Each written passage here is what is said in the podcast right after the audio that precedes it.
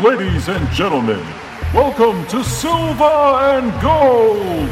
Coming to the ring from parts unknown at a combined weight of 853 pounds, Piccolo and Dr. Zom!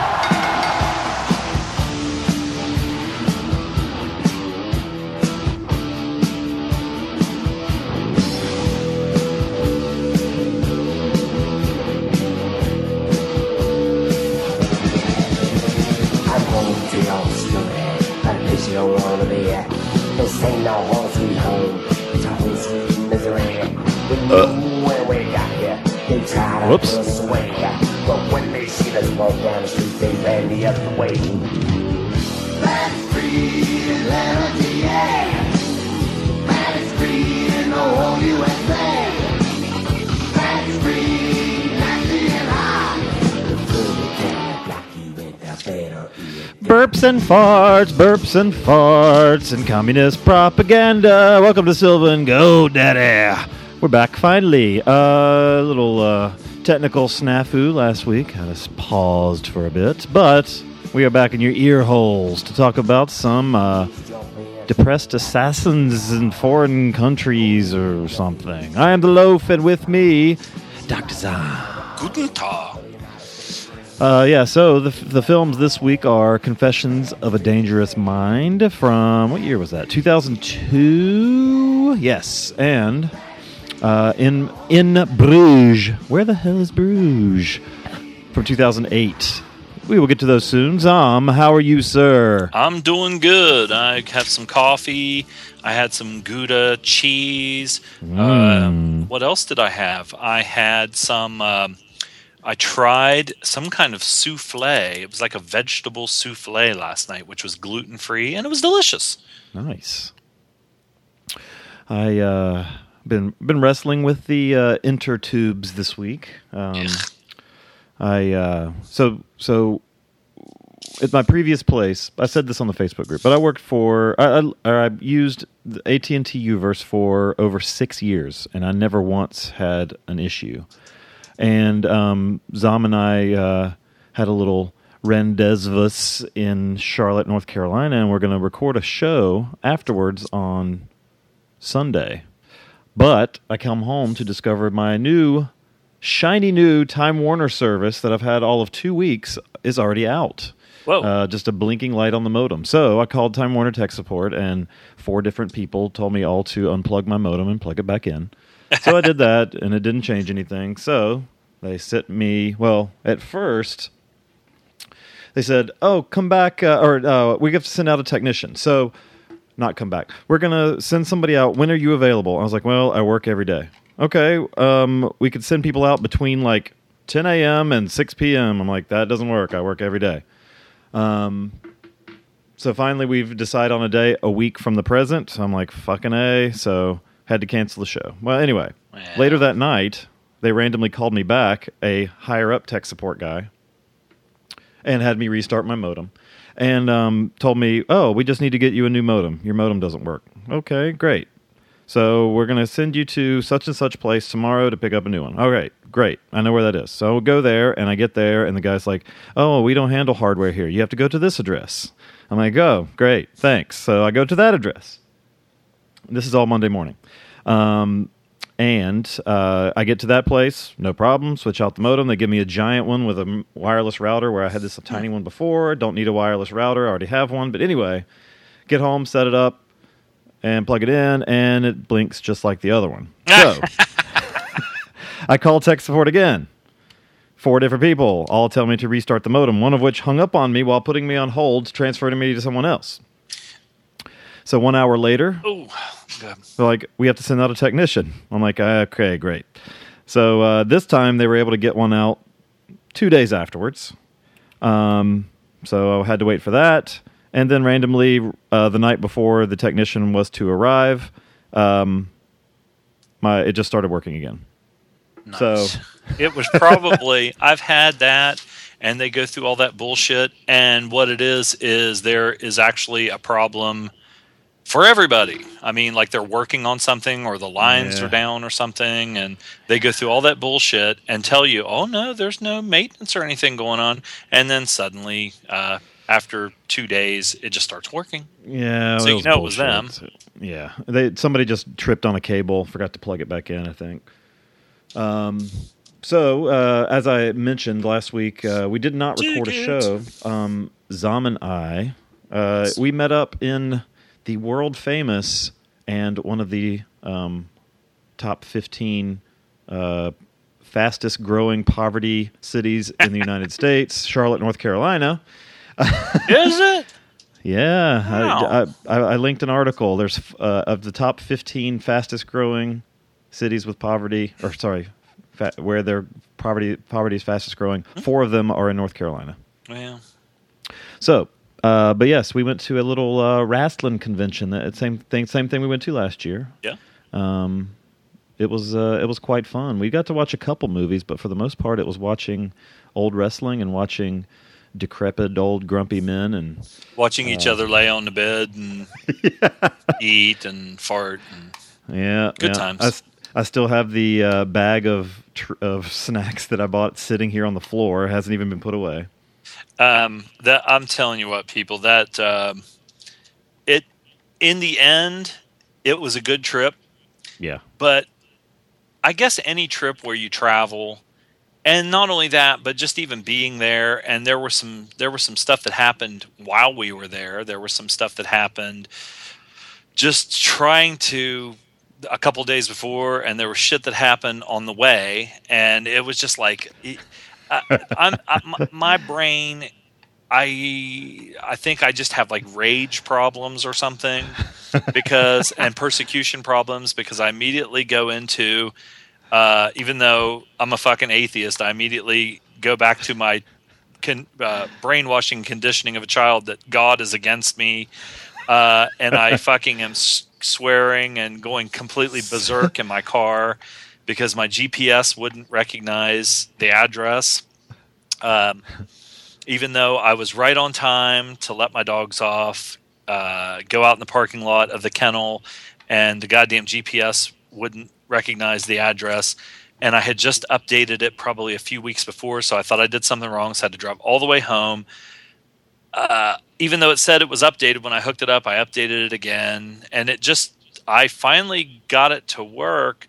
Well, what it usually is is I'll put in an address, and then because I'm in West Virginia, it'll say searching West Virginia.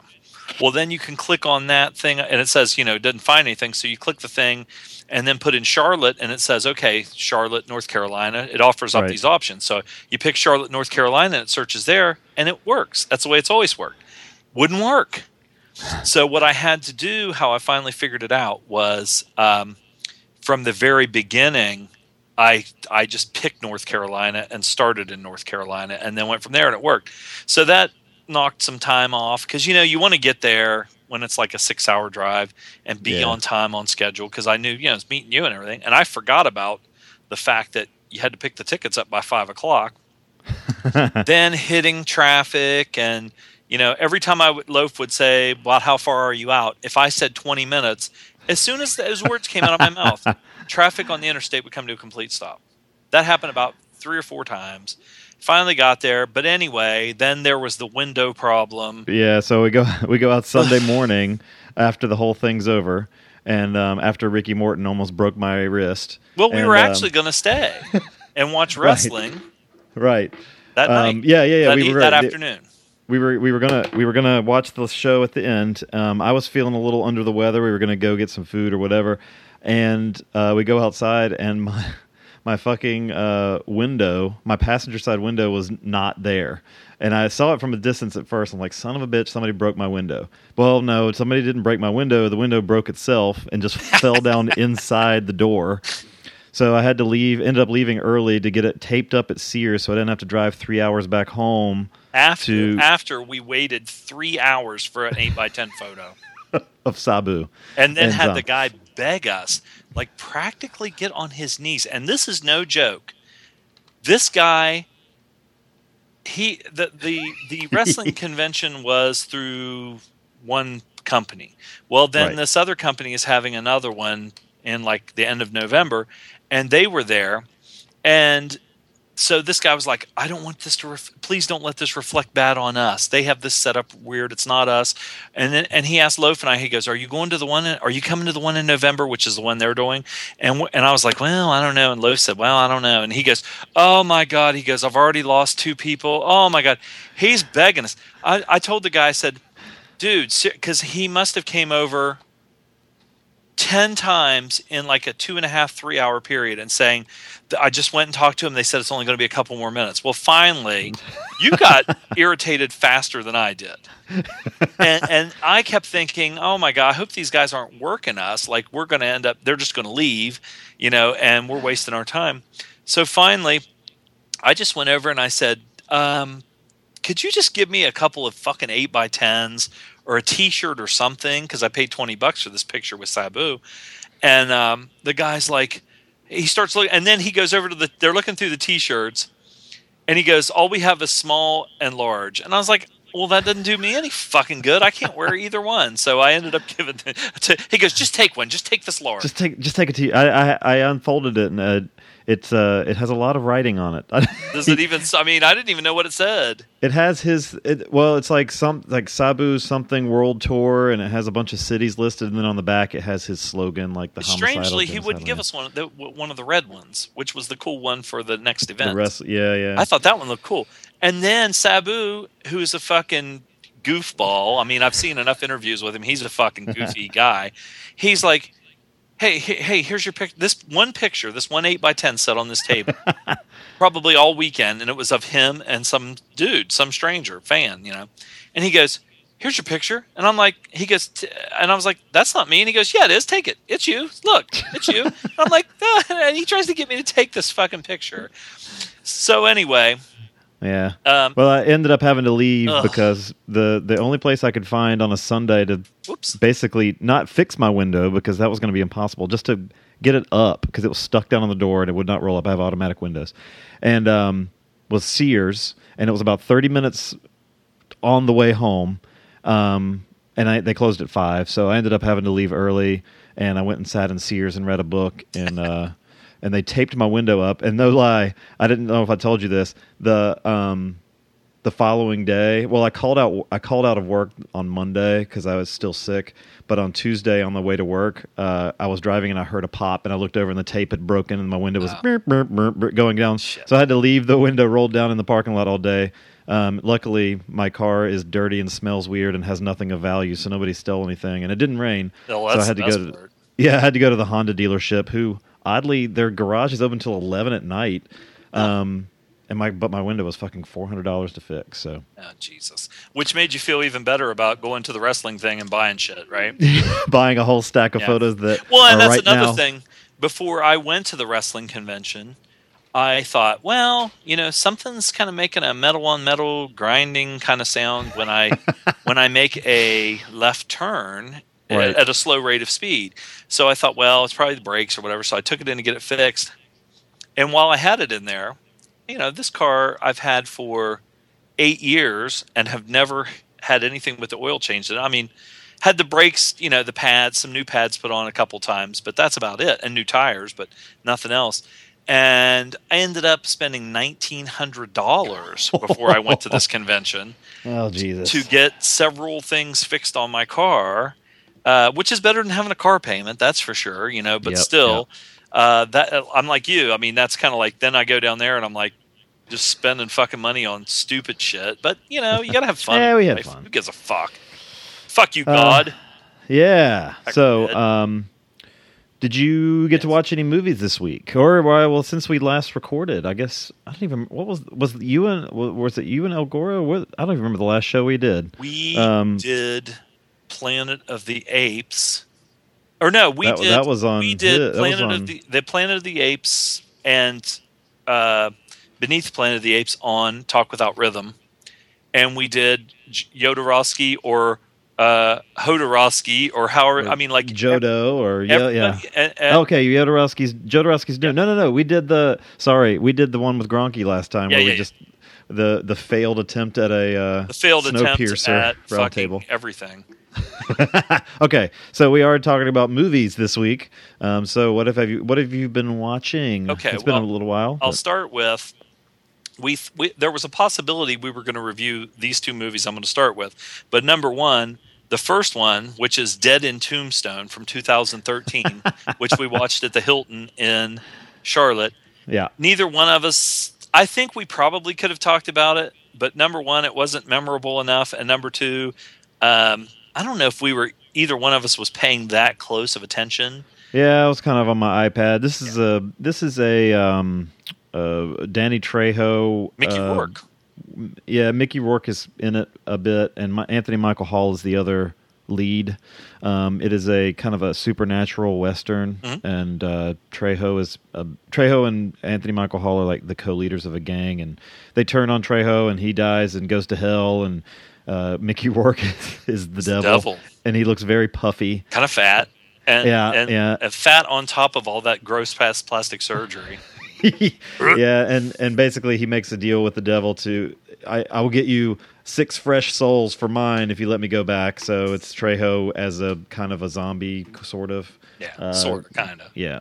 But I mean, it was worth watching, especially in Yeah, it that right. atmosphere. You know, we weren't. It was better than I thought it would be, sure. Yeah. Um, then I watched another. The other one was the other movie that uh, we watched uh, from 2013 by Spike Jonze. It's called Mm. Her. Yeah. with Jack Joe Quinn Phoenix and uh, Amy Adams, Scarlett Johansson, um, the dude from Guardians of the Galaxy, which I don't know his name. He wasn't in it that much. But Chris Pratt. this movie was, I told Loaf, I saw the trailer for it in the theater when I went to see something, and I was like, man, this. I don't want to watch this shit. Wow, that doesn't even look good. but then everybody kept telling me how good it was, so we watched it.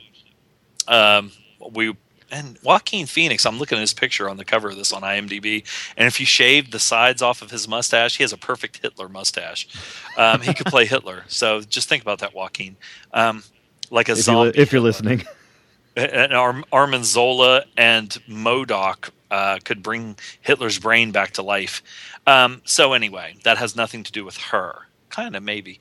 Um, but Scarlett Johansson is not in this at all, other than her voice. Right. Um, this movie could possibly be depressing, Just a little bit. just a little bit, maybe, especially if you're in a certain frame of mind. Uh, but it's it's it's too good.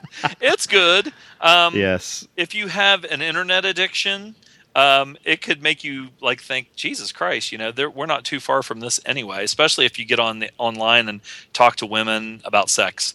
Um, eh, what? Um, so anyway, it was good, and you know, I liked it. Spike I Jonze liked it a lot. Yeah. pretty interesting. I watched it twice last week. So I watched it once before I went to Charlotte, and then the other time the Wi-Fi in the hotel was so shitty that I, in my uh, immense wisdom, decided to try to stream it via my cellular service over iTunes, and um, I ate up my entire month's worth of data in one night and had to buy extra. So I've now I've now have uh, 600 megs left to use um, out of 10 gigs for until the 23rd of this month. So We we kind of watched this one in chunks because it you know trying to to get it to Yeah. play. Um, let's see here. I watched now. See, I can't remember if I talked about this one or not because we've had some weird shows yeah. uh, with that one guy who showed up completely unprepared, and with El Goro who is always prepared. Uh, and you know, whatever. Anyway, uh, I watched The Face of Love from 2013. Did I talk about this? I don't remember that one. It was directed by Arie Posin, and it Uh-huh. starred Ed Harris, uh, Annette. Well, Annette Bening's the main person. Ed Harris and Robin Williams. And okay, I liked this movie. First of all, Annette Bening hasn't been in anything in a, in a while that I've seen, and she was pretty hot there for a while. You know, she's married to Warren Beatty and everything.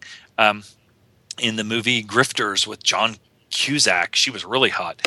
But Ed Harris is it's just kind of cool to see him in you know something where he's not uh, crazy or a killer or something like that. And that's, it's a that's him a lot lately, isn't it? Yeah, but I mean, it's a love story. It's it's good. Uh, it has kind of a strange concept, but um, it's middle of the road. It's not great. I just liked seeing him in something like that. Um, I watched IMDb. Go back one. Uh, I reviewed this movie on Cult of Muscle, um, which is called McCanick from 2013. Uh, it was directed by Josh C. Waller and stars David Morse and um, Ciarán Hinds and that guy Cory Monteith, who I guess was on Glee, which I never watched and don't know anything anything about other than he's dead. Uh, listen to Cult of Muscle if you want to uh, hear about um, that movie. We reviewed another one and I didn't write it on the list, but it's Money Exchange, which is very pretty good. re- I thought it was really good. It's an Australian crime movie. Uh, it's on Netflix too. McCanick is on Netflix. Uh, I watched and listened to Cult of Muscle. Yeah, see me. I watched an indie movie from 2001, very low budget. Hell, I didn't even look to see how much they spent on it, but it's probably like 40 bucks. Um, it well, geez. Opening weekend in the U.S., it made six hundred and ninety dollars, and Nice. it grossed in the U.S. one thousand four hundred sixty-five dollars. But this is very a very small, uh, low, like I said, super low budget movie. So I'm sure it wasn't in like uh, hardly maybe like one theater. It's on Right. Netflix now. It's worth a watch. It's good. Um, it's called uh, Virgil Bliss from 2001. Bliss. I always do those S's like a S. Um, Bliss. it stars people you don't know: Clint Jordan, Kirsten Russell, Anthony Gorman, and it's basically about a um, a, a uh, kind of a career uh, prison guy. He's been in prison for a long time, and he gets out and is on parole. Goes to a halfway house, and some of the stuff that happens. Um, just a nice little movie. Uh, kudos to Joe Maggio, who fucking wrote and directed it. Uh, that's Netflix Engine Watch, which I probably already said. Now, I watched too much to much to the chagrin of everybody in our group, probably, and everybody that it likes movies. I watched You Don't Mess with the Zohan again. Uh, Again, wait, you've seen this before? Oh my god, I've probably seen this ten times. now, I will say this: the best parts of the movie are just in the first maybe fifteen or twenty minutes when he is still an Israeli like soldier and special ops guy. And then once it gets to where he's a hairstylist in the United States, to me it loses kind of its its oomph. But it's now? What was the movie we watched? Um, and you didn't realize that there was a second part to it. Oh, um, um, um, Stripes. Stripes, yes. Well, that's kind of how this movie is. I can watch the first 15 or 20 minutes of it and laugh my ass off, and then I can't even hardly tell you that much about the rest of it.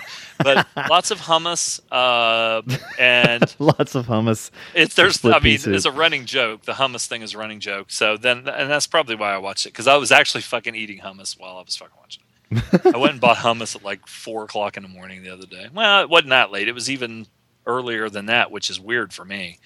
Um, let's see. I watched Godzilla versus Mega Meg uh Gyrus or Gurius Gurus.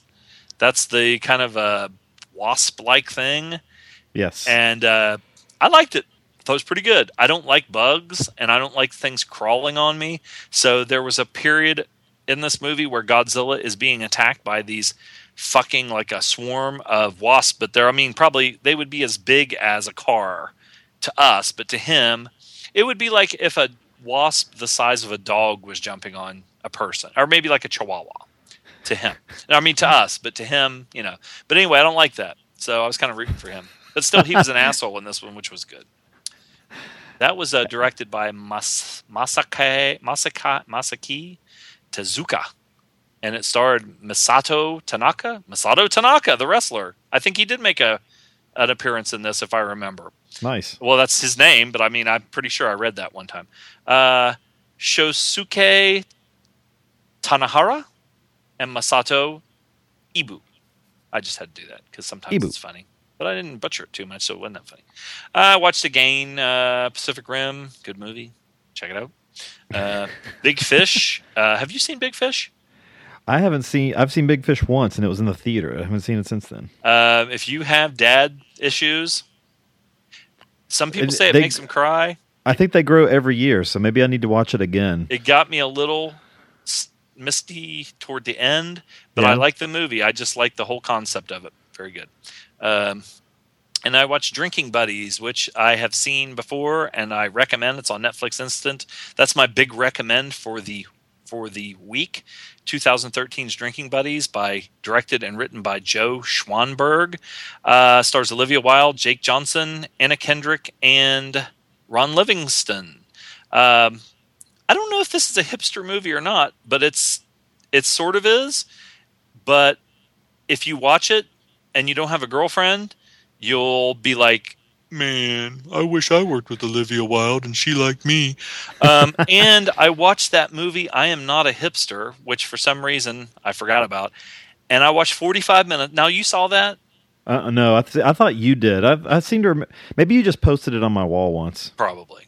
Um, I watched 45 minutes of it. Now, some people, if you've seen it and you think it's good, let me know because I'm not sure I'm going to go back and watch it because I turned it off because this guy was just unpleasant. I mean, you know, if that's I, I I just I I don't know. I, I, there's it's a it's a dad son movie, and I never even got to that point. Uh, the dad just showed up, but they have issues, and I was just like, man, I don't care about this guy. You know, I, I he's he's very unpleasant, and I hope he dies. so that's it. Um, I had a pretty awful week for movies. Um, well, at least it was for movies and not. yeah, well, uh, pretty normal otherwise, which usually is awful. Um, the so I started watching a movie on uh, on YouTube while we were in Charlotte, and I passed out at 20 minutes in, not because of the movie, just because I was tired.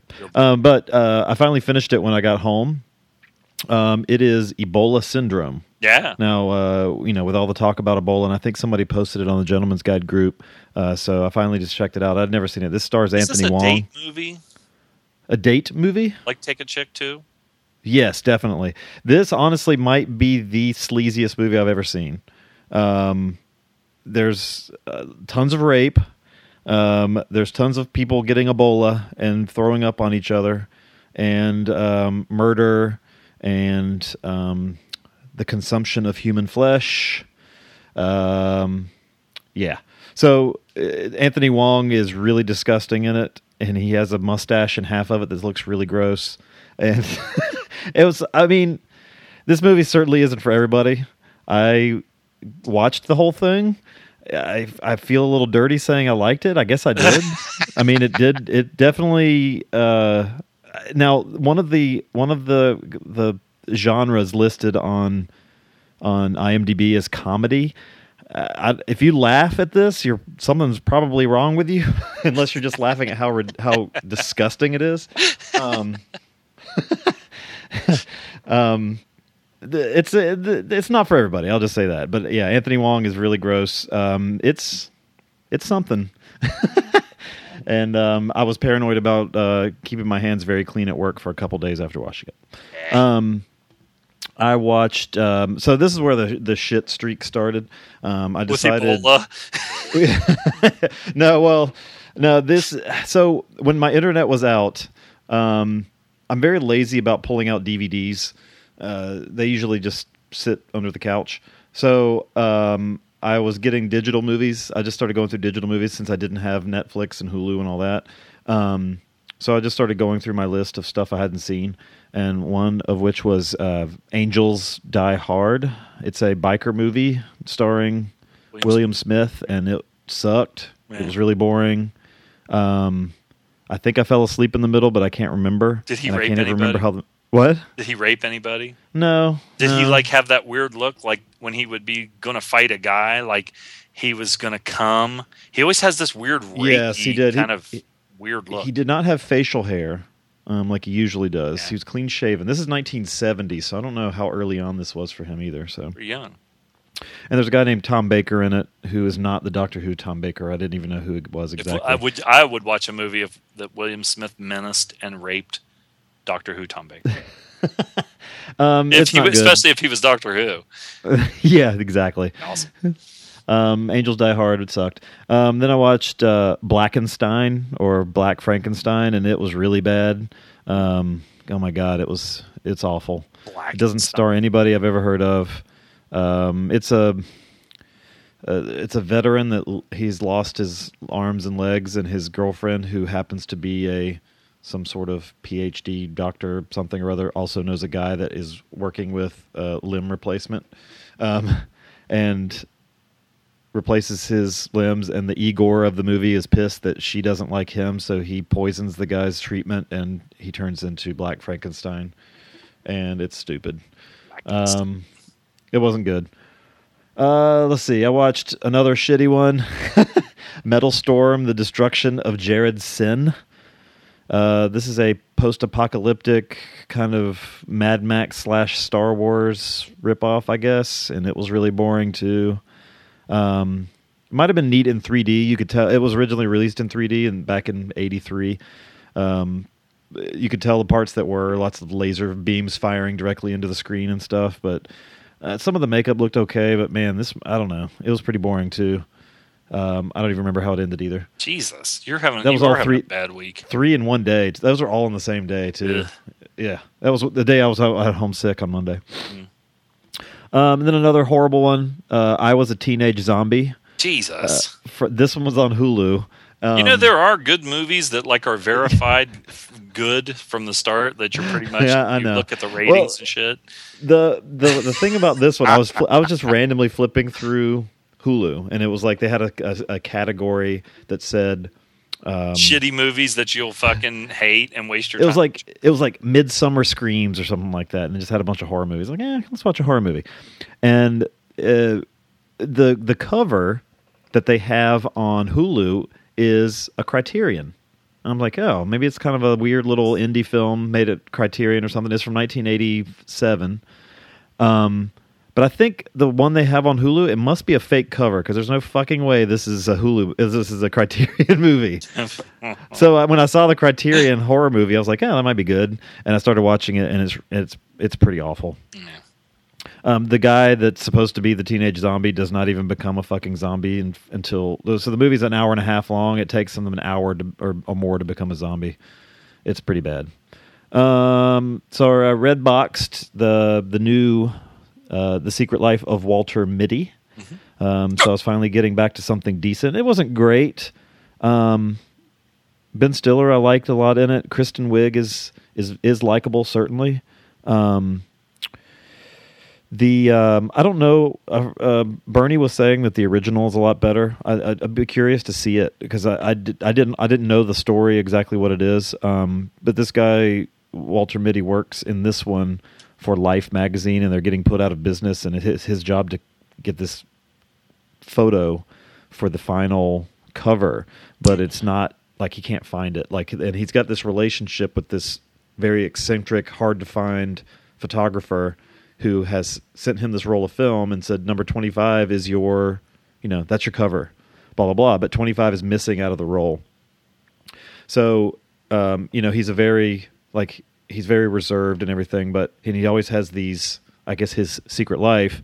He always has these kind of fantasies, and he kind of dozes off in reality when everybody's looking at him like, "Dude, where'd you go?" Like he's kind of staring off into nothing. But having these fantasies, like you know, walking through the snow or having this giant fight on the street, and there, I mean, some of the you know, it's CGI and whatever. But he goes, he he's convinced to go and look for this photographer to find the last photo for the last Life magazine, the last print version of Life magazine. Um, eh, it's all right. I mean, it's a good family movie. Honestly, Uh, you could you could watch this with kids or whoever. It's like rated PG. So I have to go Um, find some family with kids.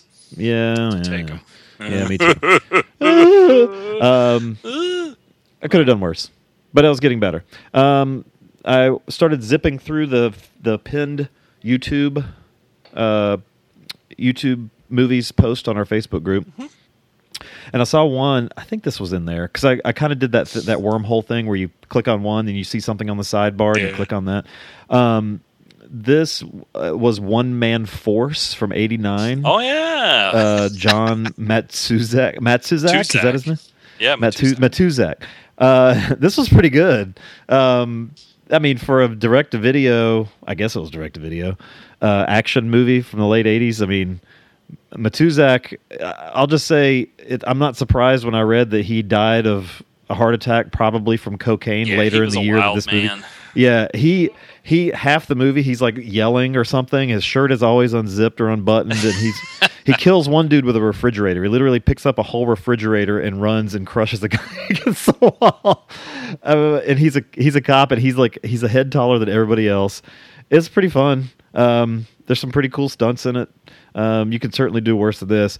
And on the sidebar of this movie, I saw Marked Man from 1996. This is a Rowdy Roddy Piper movie.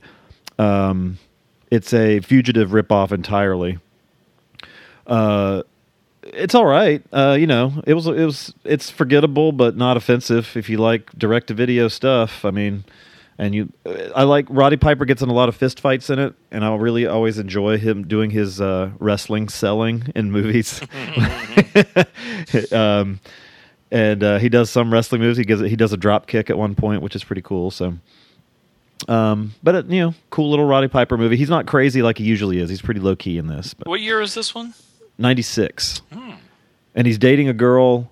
Now, they don't say how old he is in the movie, but he's dating a girl in it who after you see her you see her birthday, um, she's only 23. So so he would have been like 50 when he did this. Well, was he in pretty good shape in this, or was he kind of? yes, he was. He was very he was very in shape. This was WCW era Roddy Piper. Okay. Um, let's see. And I watched today. Well, oh, last night after work, um, I watched. I went to go see Guardians of the Galaxy. What? I know. Um, I wasn't. I don't know. After after we so Zom and I we kind of had it on the back burner in Charlotte, and I never. I don't know. I never felt like the oomph to go see it. After I saw the initial trailer, I was like, "Oh yeah, this looks great." Blah blah blah. And that was about you know six months ago. And then And it just kinda watching fizzled. trailers too. I know. Well, I, I was forced to watch this one. Like, it was one of those. It's, it was playing in a theater when I saw something else. I think it probably was before Godzilla or something. And um, uh, the um, oh man, I just lost a listener there. The What? Talking uh, about me? th- this is yeah. Just kidding. This was really good, actually. Um, this is it is certainly Marvel Universe. The but it doesn't feel it's not it's not quite on the same like it's cosmic Marvel. Yeah, it's not their on the same- Their cosmic stuff is sometimes interacts with their regular stuff, but here lately they've been kind of keeping them separate. I think they're gonna they're gonna tie this together somehow. Oh, yeah. I'm sure. Um, you know, you got some you got some Thanos action in there, and I don't see the universe comics I've ever read have always been DC, so I don't know a lot. I, I remember I read Infinity Gauntlet probably when I was a teenager, and that's the last I even have Hmm. knowledge of. You know, Galactus and um, Adam Warlock and all that kind of stuff. Silver- Um, Silver Surfer, right? Um, I'd be it'd be interesting to see. I don't know that they will because for whatever reason, Marvel has all that fragmentation with their you know who does which movies. So the there's never any cr- there's not crossover with some things. Um, this will probably end up crossing over with Avengers, but it would be really cool if they could get the Fantastic Four involved. But I don't know that they ever will. Yeah. Um, this is this I, I like this quite a bit. Um, it uh, Chris Pratt is very charismatic. He's really good. Um, and I actually really liked uh, Batista's performance. Batista's performance in it. Um, he- Sorry. his his character. I don't remember the the the race of alien he is. Batista? Batista, yeah, he's actually really good. Um, they they they chose well with his role because he has a very uh, the language he uses is very literal. So somebody says, "I don't know if that's going to go over your head," he's like, "Nothing ever goes over my head. I'm very tall," or something like it's like that kind of thing. Like he's very literal and never understands anything. And like, uh, you know, Chris Pratt at one point does this thing like, you know, then you can do, and he does like the the Chris Benoit like thumb or Arn Anderson thumb across the throat, and Batista's like why would I slide my thumb across my throat? that kind of thing. Um, the Groot character is really fun, and I don't know if there's any plans for it, but if there's ever a dancing Groot, and if you see the movie, you'll know what I mean.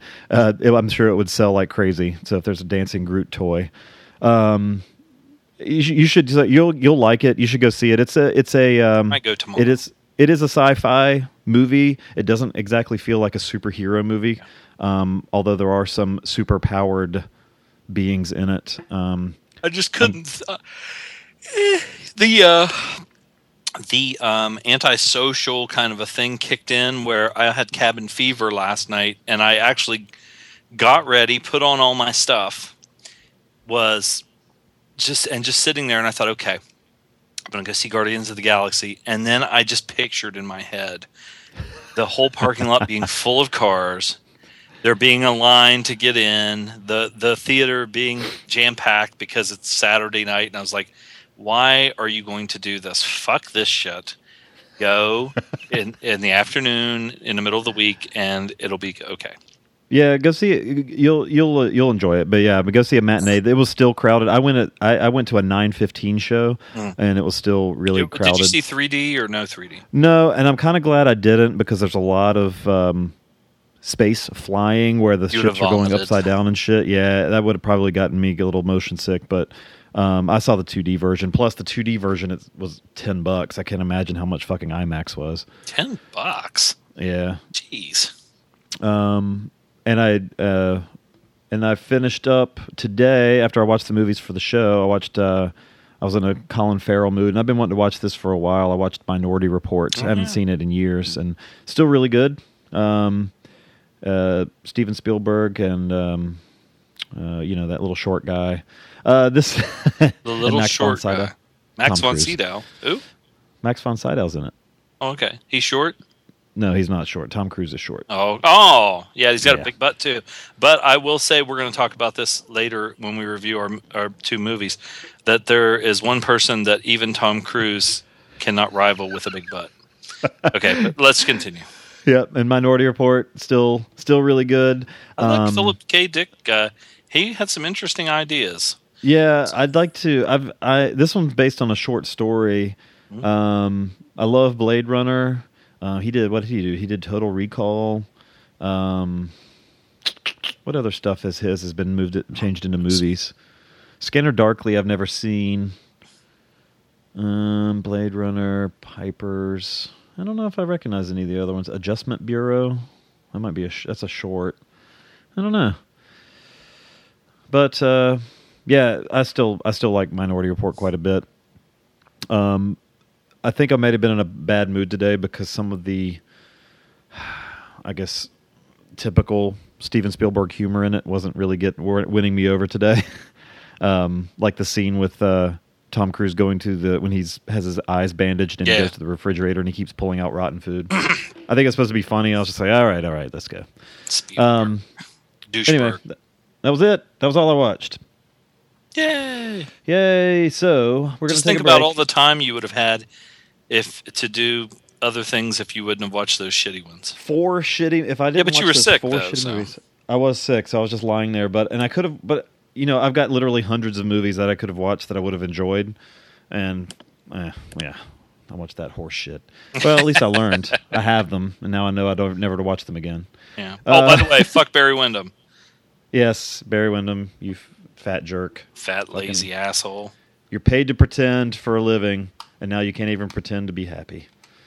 Although I heard Ricky, I heard speaking of being happy, I heard Ricky Morton on Stone Cold's uh, podcast this week, and that guy, man, he was just like everything. It, like he hardly had anything bad to say about anybody. He was just like, Yeah, but what's love- funny is yeah, that, that, that they'll say that, and then you watch that fucking uh, DVD, and it's like, man, Dirty Robes. They fucking, they pretty much they raked him over the coals so bad it wasn't even funny. And I said, I said to Ricky Morton, you know, I wonder what uh, he couldn't seem to comprehend what I was saying. I said, I wonder what Dusty would think if he sees this, and he goes, "You watched it with Dusty?"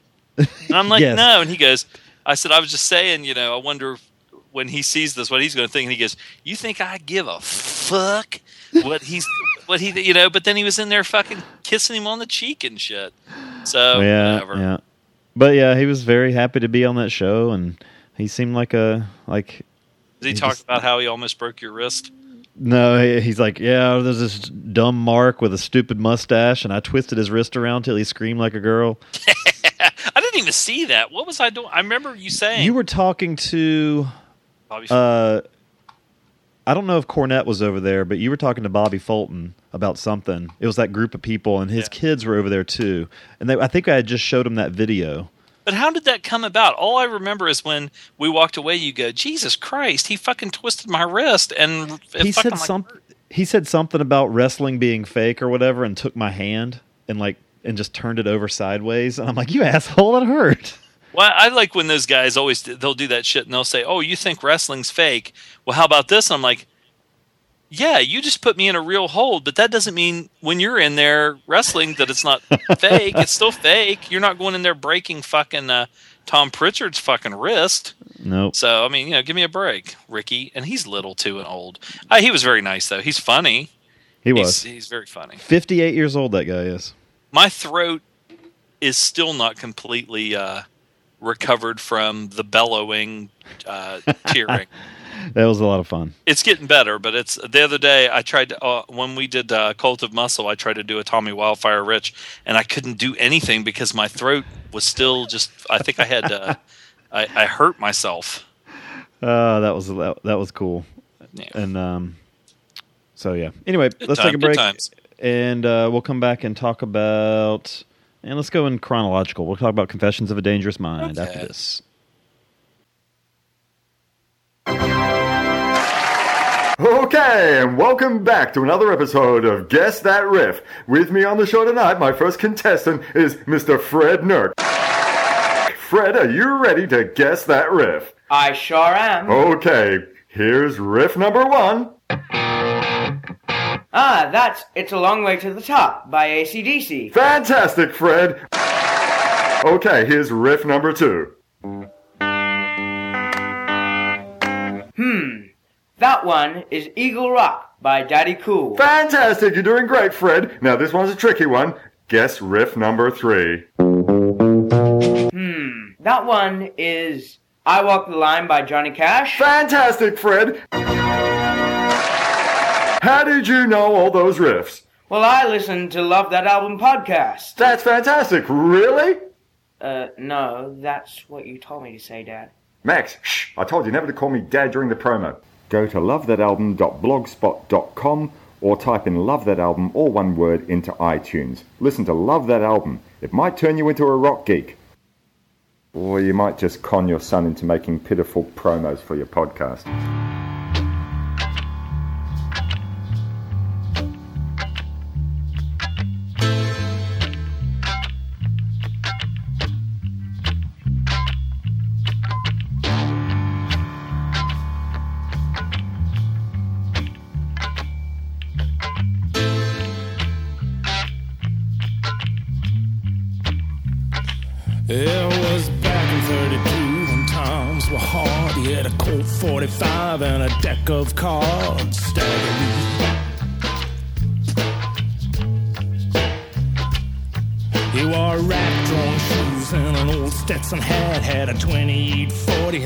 Payments on that. Staggering. He might be talking about Junkyard Dog. Junkyard Dog. All right. Uh, Confessions of a Dangerous Mind. I almost forgot. Uh, uh, this is from 2002, directed by our uh, our man crush George Clooney. Uh, Zombie, want to synopsize it, please? Well, okay, it's Confessions of a Dangerous Mind. I was kind of rocked back in my chair there. Um, an adaptation of the cult memoir of game show impresario Chuck Barris, in which he purports to be a CIA hitman. Hitman. Uh, this is now. I had forgotten that um, Charlie Kaufman wrote this movie. What? Yeah. The um, I mean, it's based on Chuck Barris's book, as they said, but Charlie Kaufman did the screenplay, um, which would explain why I've always had this affinity for this movie because some, he does something right for my brain, something I really like about his his writing. Um, you know, Eternal Sunshine and Synecdoche, New York, and Malkovich and adaptation and all that stuff. Um, big fan. So Uh, this is the story. Uh, this is a kind of a what, maybe a 15 year little window in Chuck Barris's life. Um, Chuck Barris being the creator of. Uh, he wrote a pop song at some point, and that's kind of, I guess, how he got his name on the map. And then um, started creating these kind of off the wall at the time game shows, uh, television game shows like uh, what's what did he do? Newlywed Game and the Dating Game, um, uh, the Gong Show, which I used to watch when I was a kid. Um, what do you know of other other shows that he did? Because those are the those would be the only that I only three that I had ever watched because they redid probably- those a couple times. I can't remember other ones. I'm sure you know he was one of these ones that always had some shit, but I don't remember. Yeah, he he. Um, what's what's the the interesting thing about it is the the the way this character is presented. Now, I'm curious if it's if it's done this like in the book, but Chuck Barris made you know he came up with all these. He became the producer of all these game shows that were really kind of they're very popular, but they were kind of base level, uh, uh, little little dirty, um, and just kind of made people look a little stupid. I think, and the way they presented in the movie, he wasn't particularly proud of this either. Um, you know, it was his it was his job on top of what he said. He says that he was an assassin for the CIA as well, and nobody really knows that that's true or not.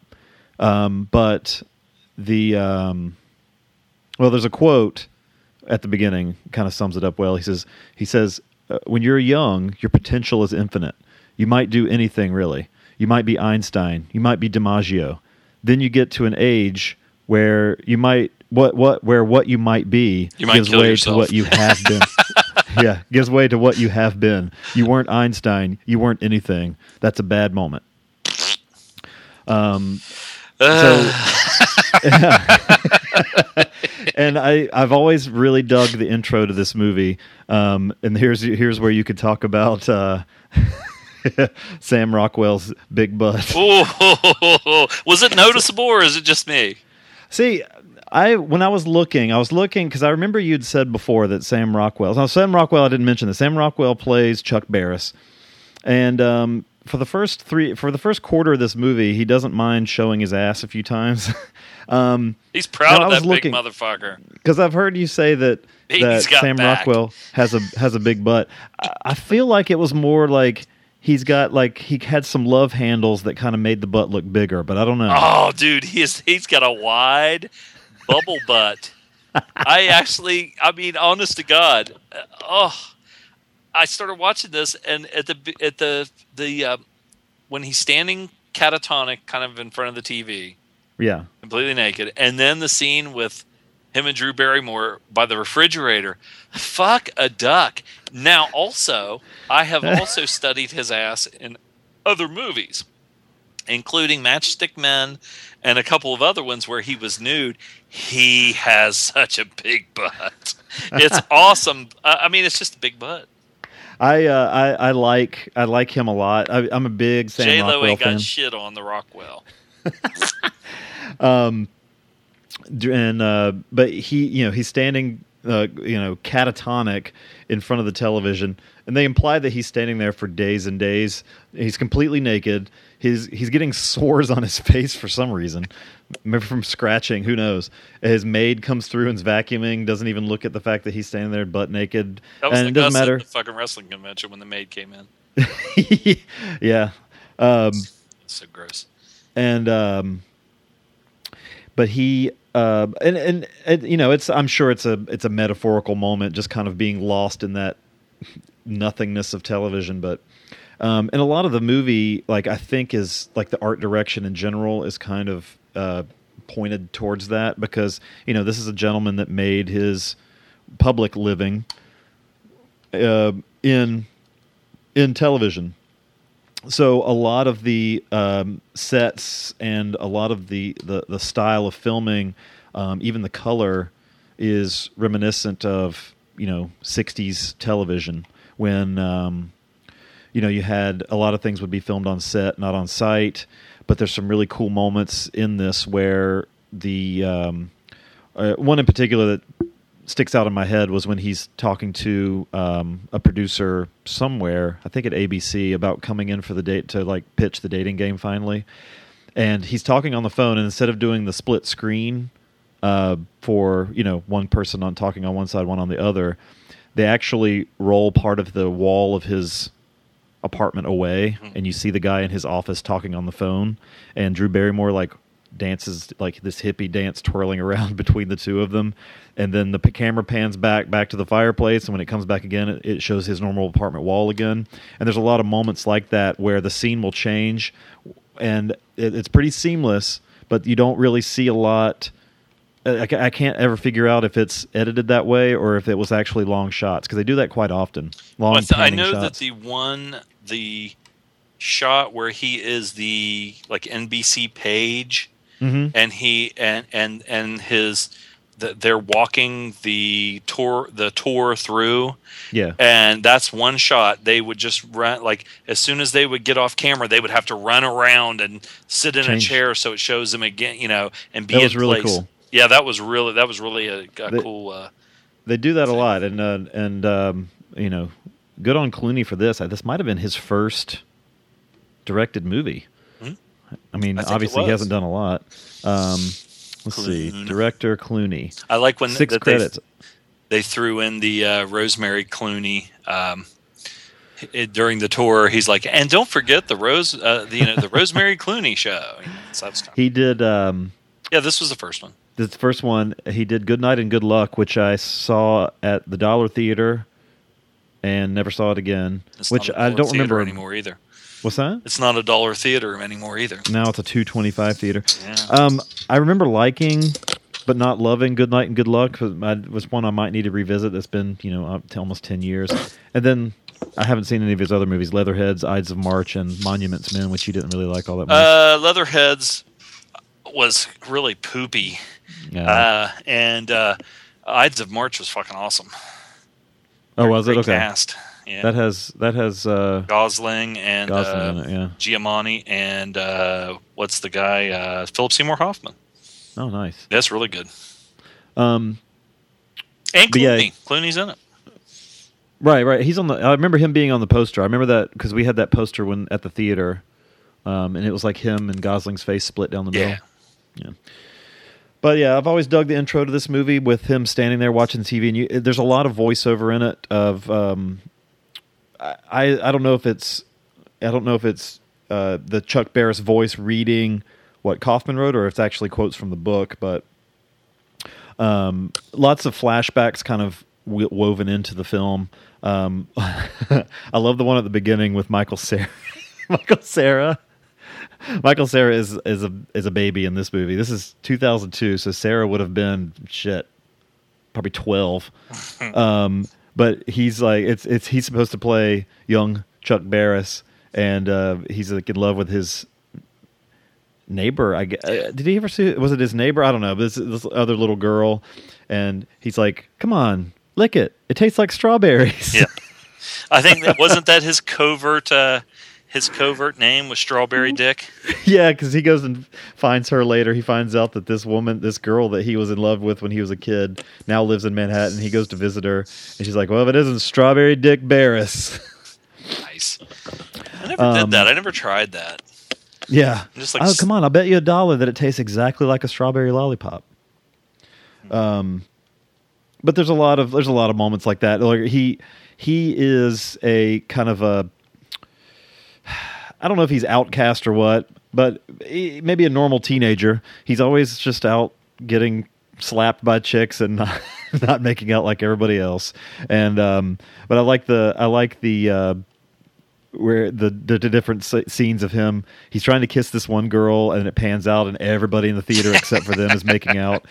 And then it shows the theater again, and he like he's obviously t- whipped his cock out and trying to do the the maybe hole hole in the bottom of the pack, popcorn bag trick or something. He's like, "Hey, look what I got here!" And she sees his cock and starts crying and r- leaves. And then there's two old people making out in the theater. um, you know, silly stuff. But um, but the the all throughout the film, I love the I love the the the, the stylized look of it. Like I said, the the color, the blown out color. Um, in addition to the long panning shots, it's it's it's very contrasty. Um, like uh, especially when you see like the inside dark rooms. You know, you mentioned him at the refrigerator. Yeah. Um, but there's another scene when I don't remember which show it is that he's getting the idea for, but his face is literally like bright red. Like the color on it is so blown out.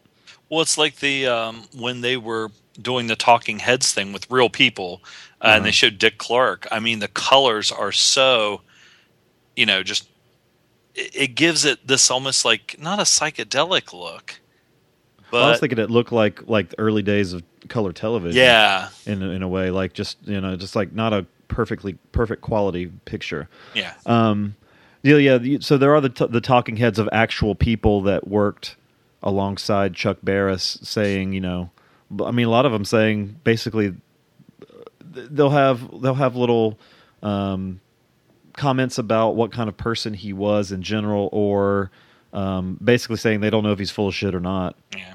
And poor Um, Mean Gene, the dancing machine. Yeah, Or Gene Gene the Dancing Machine. He now I was curious why they showed what they did because they show up. Everybody else they just show their face and their shoulders. Dick Clark looked good uh, at this time, but Yeah. um, but they you know they they showed Gene Gene, and they you know they have him just saying that I would love to I would you know I would love for Chuck Barris to have my back in a fight. He was that kind of guy, and they pan out and he's like they show that he doesn't have any legs anymore. Like he's got He two had prosthetic limbs. diabetes and had to have his both of his No. legs amputated. But I think it was just because you know he was just to show that. I mean, he was the dancing machine, and then look what happened to him. You know. Yeah, I mean, it was that just. Well, I'm curious if that was like, was that Clooney's way of saying, "Here's an update on Yeah, Chuck Barris's And- crowd," and- or is this? if you watch I, I'll, I will say this i know this one is on netflix so you don't get the the director's commentary Yeah. but if you ever get a chance uh this one is because clooney does the commentary and it's really good Oh, cool. I have it on Blu-ray. I just yeah I he, watched it. he Netflix talks about why he did this and that and points out things and he actually talks about that i, I can't remember Oh, cool. exactly but i mean yeah he, t- he tells what's going on so So in the story, you know, um, Barris is still doing going about his thing. He's trying to get his foot in the door in television, and um, but he's always getting drunk. He's getting in fights. He's still kind of the just I don't know. He's an asshole, really. Um, but uh, you know, he gets his ass kicked in a bar right after they show after the Gene Gene the dancing machine says that he would love for Barris to have his back in a fight. Then they show him getting his ass beat beat up, and the old timey slide down the bar. yeah Um, and uh, but Clooney's there watching him, and he's like, you know, basically tells him, you know, I, I could do something with you. you you're the right type for me. Um, It's almost like wants the movie The Parallax View with Warren Beatty, where the central or the CIA goes out and looks for these low life, uh, antisocial, f- socially, f- you know, just fucked up people right. but they say you're they they they kind of give them the thing like you know you're everything we're looking for which is true but it's not a good thing you know? Right, right. and Clooney knows a lot about him already. You know, bringing up uh, stuff that somebody that a stranger wouldn't know, and um, the uh, and Clooney plays. I forgot his character's name. jim Byrd Um, Jim. yeah Byrd he's kind of um, I guess he's he's he's like Barris's handler in a way, um, and it's one of those it's, it's one of those characters that you never see you only ever see him talking to Barris, so it could be one of those characters that could be a figment of imagination or made up entirely. Um, you know, he's a, this he's he's an in and out type guy. It's like he'll be there to relay a message and then he's gone. Uh, there's no contact between Barris and the CIA except through him. Um, and now, and you know, when he's when he's gone, then there's all evidence is gone, and no, you know, none of his friends ever saw this person. So, um, you know, maybe that that could be a whole interpretation of it. That maybe you know, if it is bullshit, maybe it's just somebody entirely made up or imagined or whatever. But um, Uh, the the training sequence is pretty funny when they finally he finally agrees that the one drill sergeant like chops that dude in the throat after talking about tr- crushing trigger. Shit, I need another volunteer. that guy is fucking great, and I've seen him in a ton of shit. Yeah. After that, it's like on TV, I think uh, Rescue Me with Denis Leary and several other TV shows. But he's great. Um, there you know he gets the idea for the dating game while watching a, a guy demonstrate how to torture somebody's genitals with a field phone Did you notice the uh, two guys that were the that were training with him? uh-uh Okay, because Clooney pointed this out, but um, one guy there's there's a, there's several guys there, but there's one guy that when they're at the shooting range, his Uh-huh. gun jams up, and when they show the target he's shooting at, he's missing everything. If you look at the uh, the name tag on his shirt, it's Oswald, oh and uh, the other guy there's the other guy's uh, Jack Ruby because when they go to get on the um, on the bus after the training's over, and he's like, uh, "See you later, Jack. See you later, Lee." You know, and they I- and if I- you look at it, when you watch it, if you look at it, they actually look like Lee Harvey Oswald and Jack Ruby. i completely missed that that's yeah. funny yeah, it's just one of those things. I, I think Yeah. I probably did too, but like I said, when you watch the thing, there's little things that Clooney threw in there just you know for shits and giggles. yeah um oh here we go yeah jim i had it written down i love his quote too it says um, you're 32 years old and you've achieved nothing. Jesus Christ was dead and alive again by 33. You better get cracking. and Clooney's got a pretty great mustache in this one. Um, not his normal little skinny mustache. It's actually a full full on stash. He looked good. Um, but um, and he um, he he starts hopping back and forth, and he uses and it's a it's a great like I don't know is alibi the right word? Kind of a cover, I guess Yeah, yeah. um, where he is, and and it fits because he ended up being the chaperone for the dating game because I think back when the, you know in the 60s when this show would have started that people would have a problem with two unmarried folks being you know sent off to bang or whatever without some sort of supervision and um, so they used that and they had these you know their their vacation destination was always it, where they go in this movie Helsinki uh, West Berlin you know it's always Yeah, snowing and miserable. I, I love when uh, the the two people win and they're like all happy and they're like jumping up and down and they go, "You're going to be sent on a, a vacation to exotic West Berlin," and they and they're still laughing and then it hits them and they're like, "What?" what? And they stand there like shocked, and then every you know the host of the show do the big like wave kiss like they used to do. Did you see Uh, Damon and Pitt? Yeah, Da- the Damon and Pitt thing I always laughed at because this like this very homely, chubby guy is like totally winning this girl over, and he's like, "Well, I would just take you home and I'd buy you flowers and all this stuff." And at first, the guys behind the camera are like, "Oh my god, this guy's gonna lose!" Like, you know, what a what a what a wuss, whatever. And then like they're panning across, and he's giving another one of his cheesy lines, and the girl's totally eating it up. And the first two people it pans are the two other bachelors, uh, Pitt with a did he have a beard?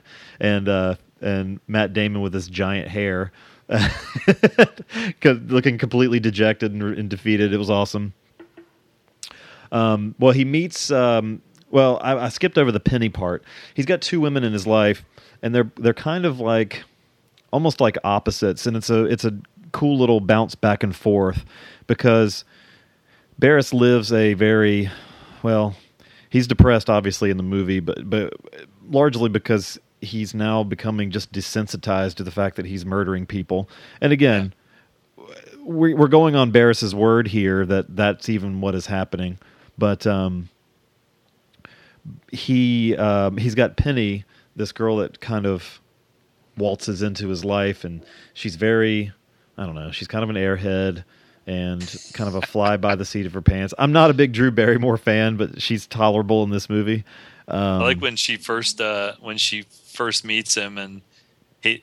Uh, well, first of all, uh, when he was fucking Maggie Gyllenhaal, she was like uh, just kind of doing nothing. She might as well have been smoking a cigarette and reading a book while he was fucking her. She But, almost uh, yeah she she rolled over to smoke a cigarette. Yeah, what's her? Name Drew Barrymore is just one of these ones. She's she's a free spirit. You know, sex is just like, hey, you know, you want to go fuck? You Yeah. know, let's let's ball. I, I love the term ball. You can ball me if you want. and he's like laughs like he's shocked at first. He's like, uh, uh, okay. Um, because she's like, well, yeah, I slept with a black guy last week, and I had so and so, and she's like, and uh, he's she says, what? Uh, you're Jew, right? And he says, yeah. It's like, what? What? Off, off Nazi? Yeah. I don't know what even that is. She's like, oh, I haven't says had one of those. Nazi, and he's like, it's Ashkenazi. Yeah, he says, "Oh, I haven't had one of those. We can ball if you want." ball. Um, so you have her, and then you're introduced to um, his well, his contact in was it Helsinki that he met her, Julia Roberts? Yeah, love those Um, boots. Mm. Yeah, with the white thigh high or uh, calf. They went up above her calf. knees. You know. Oh, so- did they? Okay. Yeah. Um, and she is. There's an attraction for her. He's got the, you know, he's got the the almost near antisocial behavior, and he he strikes out with women, but he's got the free spirit Penny on one side, um, but then he's got now Julia Roberts who understands this this isolation and this you know that she's an assassin too and she can get him in a different way. So there's this attraction there. And so there's a bounce back and forth and it's a it's a it's a cool little like he's kind of in the middle of both of them which i, I thought was pretty cool um, when they finally fuck it was pretty gross when she started licking his face but uh, it shows them in the bathroom right before he's sticking a microfilm up his asshole. he's looking looking very uncomfortable. But um, I like the I liked the touch of, you know, when they decide that the moment is upon them, uh, and they both like swipe their hands across the table to clear off the table. And instead of usually what it would be is the woman crawling on all fours across the table to the guy, but instead he, he gets up on the table and crawls across to her, Sticks his and big she butt out. and sticks his big butt out, and she licks his face. It was really gross. She saw that big butt and she was like, "Oh, She's like, "Leave the microfilm in, yeah, I'm gonna pound that big butt with a strap on." or a pistol." Um, yeah, well, yeah. So, You imagine um, Julia the- Roberts' big bozo, the clown like mouth, fucking on that big butthole. I'm just saying, it comes to mind. she was good looking in this. Yeah, Yeah, she had her, Um, she had her moments. she did. Yeah. Um, and I liked what was that movie she was in recently? The August o- Osage County. She Yeah, oh, that was good. Yeah, yeah. Um, so really, little bit. the the meat of this movie becomes his just becoming totally and you get you get this at the beginning already when he's standing there in front of the television but just almost completely detached from his human side he's he becomes very paranoid and just kind of like uh, uh, but well, I mean, that's his job now is to is to murder people when he's not on the Gong Show, you know, making fun of people, and and uh, when he's like all nervous and sweaty and stuff. I thought Rockwell did a great job because I used, you know, when you used to watch, and I don't know if Barris was putting on an act back then or whatever, but he'd come out with that bucket hat and the sunglasses, Yeah. and he would just be a weirdo, you know, like I always thought some watching that show, even then, and watching them recreate it on here, that there was a lot of cocaine involved in that show. Those people were sure. drunk and fucked up big time, especially him.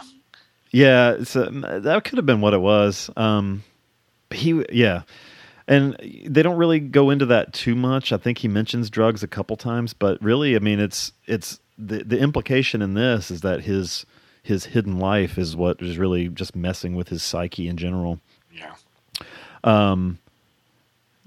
There's some. Uh, I love the lines. He has stuff in it like you know any American would sell out their spouse for a washer dryer or a lawnmower you can ride on, or um, you know his kind of just he's just very dis, disin, disenchanted with the society in general and his uh, his continue on continuing on with the game shows. He doesn't really seem to care all that much that his shows are getting canceled and. Um, I don't know. It's just really interesting. This like downward downward spiral he takes, and his attempts at keep trying to turn it around. And um, there was a I don't know what exactly it was trying to say. If if it was Clooney's uh, anti-marriage at the time views, but the when there there's a wedding party leaving a church, and at the same time a coffin is going into the other door. Chuck Um, wasn't the most romantic person, that's for sure. Oh no, no. Um, It's like I love you in my way. in my way. Yeah. but what is what is what is traditional romance? What is that? It's all bullshit. Well, it's funny. Uh, You would think that uh, Penny, the way she was at the beginning, you know, that's his perfect woman. She was like, I don't care if you fuck somebody else, you know, whatever. And but then you know that never lasts. That's how they always say at start at the start. You know how they are. that other bullshit. Um, but uh, I like the the final quote of it, and I'll let you uh, fill in anything you want to. Uh, with Chuck Barris's to well, should I should I do that one? The refrigerator quote, where the, the that closes the movie. you Or is that a can. spoiler. Yeah, I mean, well, I don't know. Yeah, it's. I'll just say it ends with a, a, a pretty fantastic quote about his pretty bleak view of, of humanity in general. And um, I'm I'm really curious. Like I said, I haven't read this book. I don't know exactly how it ends. Um, I don't either. So he uh, if uh, if he ever discusses like exactly how he got out of the CIA. I mean, it's kind of shown in the movie, but you know, I don't know. I'm not sure. But uh, what, what do you have anything to add here? Well, I, I will say this: this at one time when this first came out, I think I saw it in the theater, and then I bought it, and uh, I've watched. I mean, I haven't watched it in a while because I kind of burn it out. Yeah. I watched it so much. Uh, at one point, this was like one of my favorite movies. Um, one thing that I like about it is uh, just the different tones that it has. It's definitely a, a dark comedy, but it goes from some really hilarious, funny shit Yeah, to some fucking dark. depressing stuff. well, not even depressing, but just like the the whole assassination shit where like when he goes down to Mexico and they show at first they just show him go down and he walks up to a guy and acts like a tourist and he's like doesn't speak English and everything and then they go away from that and go to something else but later on he flashes back to what actually happens and I mean it's fucking brutal Yeah, that guy just begging for his life and yeah, stuff. and stuff and- like that. And then um, um, you have now and it's while it's while Hauer Hauer was talking about remembering his right his first and, kill. Yeah, Howard's uh, scene where when he is with Chuck and they and they assassinate this guy, they kill this guy.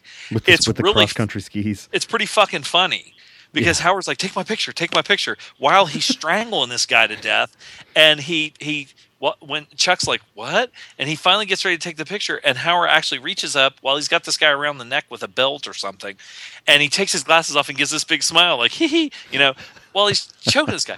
But the some of the scenes with Clooney, um, where like like you you show Chuck uh, and Clooney on the plane after Chuck does his first kill, or Right. the scene where Clooney's on the diving board. It there's I mean there is nothing funny at all. It goes No. to super dark, super nasty shit. Yeah. And, and then the next thing you know, it's Penny and Chuck, and they're fucking, or he's fucking somebody else, or they're doing something stupid.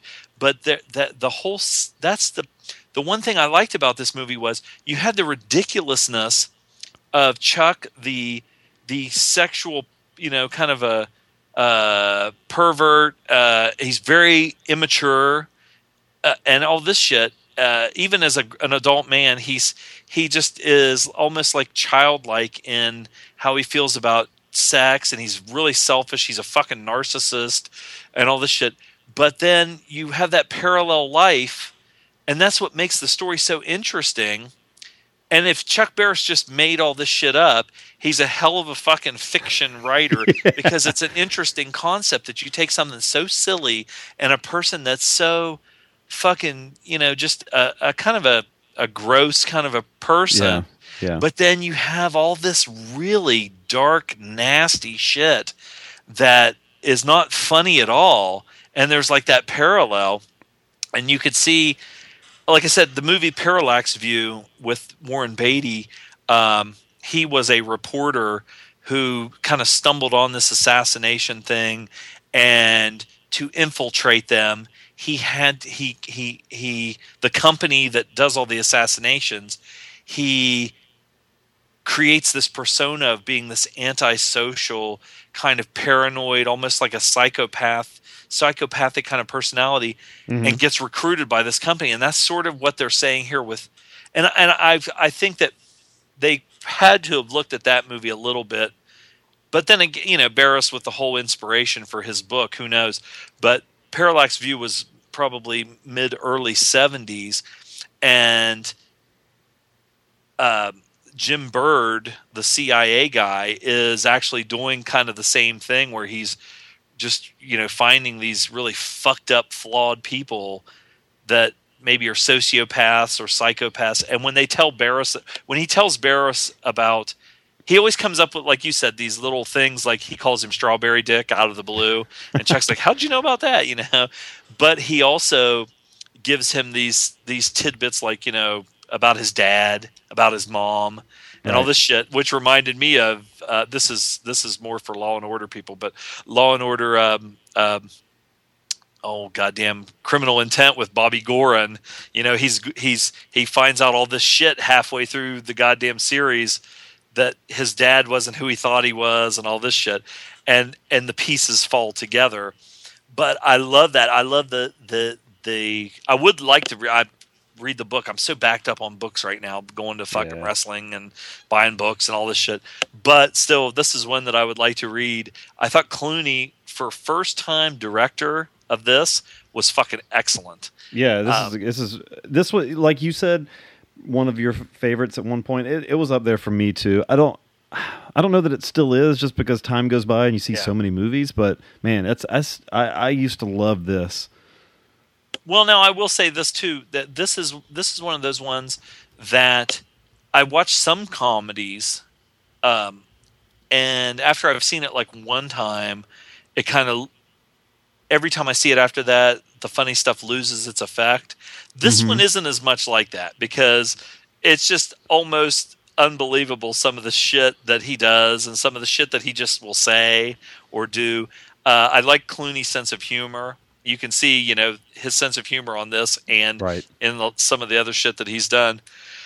Um, he said that um, oh, Sam Rockwell was the only person that he he had Sam Rockwell in mind for this part, and he's the only person that he wanted to play this part. Now I have heard that they had like uh, thought about Johnny Depp and um, Robert Downey Jr. and a couple other people, hmm. but he said he wouldn't have done it if he couldn't have got Rockwell. And Rockwell was fucking excellent in this, and he's a really Yes. good actor. I like watching him in just about anything. So. I yeah, he's one of my favorites certainly. But anyway, yeah, I you know this is an old favorite. I'm glad we watched it again because I, I actually thought I was like, well, I've seen it so many times. Do I really need to watch it again? But it has been long enough that you know I did. I watched it right before we did the show, and I was like, fuck, man, it was still good. Yeah, I had it um as soon as it came out. I think I saw it in the theater too. Then as soon as it came out on DVD, I bought it. Um, but then I like bought it ser- before it came out on DVD. I bought it on eBay from like Japan or something. I Nice. still have the disc in there, and then and then as soon as I bought it on eBay, on uh, on uh, from Korea or wherever the fuck it was from, and they sent me this, you know, the disc. Uh, I think it was only like a couple weeks later it fucking came out, and I was like, motherfucker. Nice. That happened with me with um, Star Wars uh, Episode One.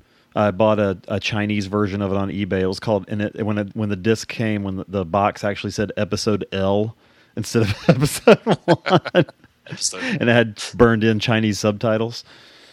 Um, uh, let's see. We get our ratings here. This is, um, I mean, I don't know that I could say it's one of my favorite movies anymore because I've seen so many in the last ten years. But like I said, I, I, I had this on DVD right when it came out.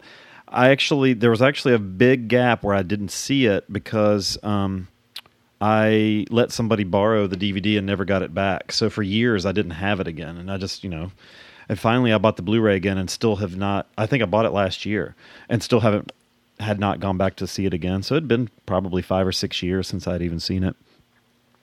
Um, but uh, still really like this one a lot. Um, you were saying, and I agree, Sam Rockwell is pretty incredible in it. Clooney's not in it much, but I liked him a lot too. Mm-hmm. Um, and if Drew Barrymore's ever tolerable in a movie for me, that's a win too. Metal So- Mikey's woman. That's his woman. Sorry, Mikey. Well, now that he has a woman, I guess she would be his second woman. His his standby. Standby. Um, Drew is on standby Grace Jones. He loves her. Really disappointed. in his own way.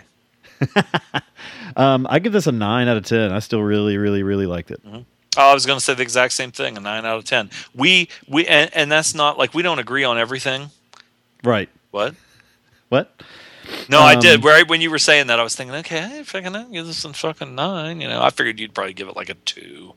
A two. I don't Yeah, do- I don't. you do- like those I, I movies like uh, uh, I was a teenage zombie and shit like I that. watched. I I bet three of those four movies that I watched in a row were all twos. They were pretty horrible. So if you put them all together, you got a six.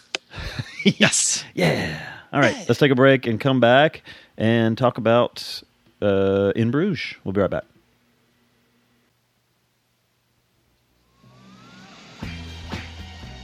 Hello, this is Kenny B. This is Tom KW. And we are two of the hosts from the Podcast on Fire network. You want Asian cinema in a podcast? Well, we got the solution for you because at the Podcast on Fire network, there's seven plus shows for you to choose from.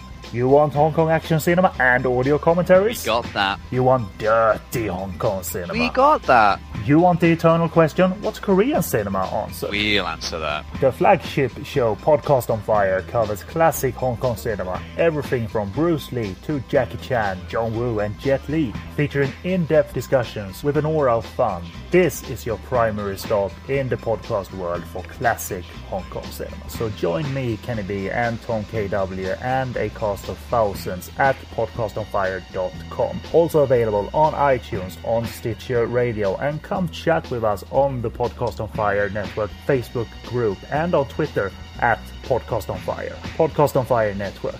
It's Asian cinema in a podcast.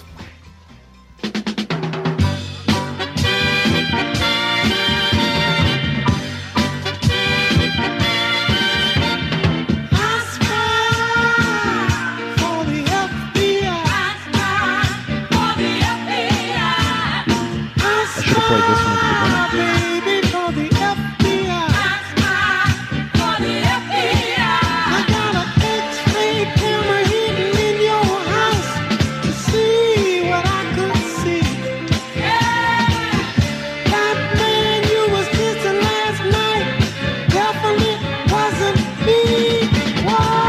Crunch, crunch, crunch.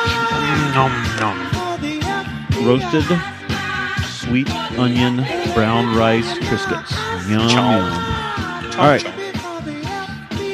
You eat a lot Uh, of snacks. I know that. Yeah, I'm a grazer. You're a snacker. In Bruges, 2008. Directed by Martin McDonagh. Jake. Let's see. Guilt stricken after a job gone wrong, Hitman Ray and his partner await orders from their ruthless boss in Bruges, Belgium. Wait, await orders? That didn't make sense. Guilt, guilt stricken after a job gone wrong, Hitman Ray and his partner await orders from their ruthless boss in Bruges, Belgium, the last place in the world Ray wants to be. That's a weird synopsis. I guess it makes sense. So this is starring Colin Farrell and his eyebrows, um, and uh, some other people. Oh. Ralph Fiennes is in there, and Brendan Gleeson is the other other main guy, and some other people I don't recognize. So Tom, Yeah. I'm pretty sure you had seen this one before. What did you think of old in Bruges? There, That was good. sweet. I liked Uh, it too. What do you rate it? Uh, give this one a. Uh, no, this. Uh, okay, first of all, people, um, I like this movie. Um, I thought Colin Farrell was really good in it. Um, he had a string of movies that, uh, including Daredevil and uh, Miami Vice, and some movies where he probably wasn't in the best of condition and didn't really have really great performances. Yeah. Um, but this guy can act. Now, this movie, uh, there are some scenes in this. Uh, another dark comedy, just like the one we just watched. This one certainly has, like, you don't feel as awkward laughing at this one. Well, I will Not say as, this not about dark, although this movie and the last one. Um, not the most politically correct movies when it comes to the the gay culture, as far as uh, letting uh, some derogatory uh, comments about um, homosexuals or whatever in both movies. Um, I do like how he orders a gay beer yes, I'm going to have a quick beer, and you have because he he makes fun of Gleeson at one point. He's like, um, uh, one gay beer for my gay friend and a normal beer for me because I'm normal. And then you actually hear him later come in, and it's kind of a, it's not a focus of the thing, but he's like, I'll have one gay beer, please. I um, I love Brendan Gleeson. He has become one of my favorite actors. I can't wait to see uh, the movie uh, Cavalry. Cal- Cavalry. That's a cool It's the- cover, whatever it is. yeah. The I always say that there's cavalry, which is the horses and the army in the old west or whatever coming or Yeah. whatever, and then there's Calvary, which was the hill or some. I, I know people argue with me about this. Okay, there was a hill where Jesus was crucified, and it's there's a couple of different names. There's Calvary, and then there's I can't remember what the other one is, but you know it's fucking who gives a shit? It's fucking made up. anyway, Brendan Gleeson, he's good. Brendan Gleeson is good. He is excellent in this. Um, I like the uh, the relationship between him and Colin Farrell in this. There there are some uh, Colin Farrell. There's one scene where um, some large uh, American tourists uh, are going to go up in the in, in this like uh, tower in Bruges.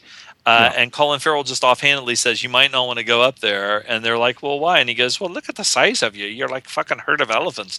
He's very crude, and he just says anything. He doesn't give a shit, which is fucking funny as hell. But when the big heavy guy starts chasing him, it's almost like the three fucking stooges. The way he runs around and dodges this guy, and he's like, "Come on, fatty, you know, give it a rest," because the guy gets all out of breath. Um, there's lots of stuff like that, and and there are scenes in this where he's he's a street guy. You can tell. Like I said, he's crude. He's a street guy. He uses you know very politically incorrect uh, uh, terms to describe people, which is pretty fucking funny. You know, I don't give a shit. Yeah. It's funny.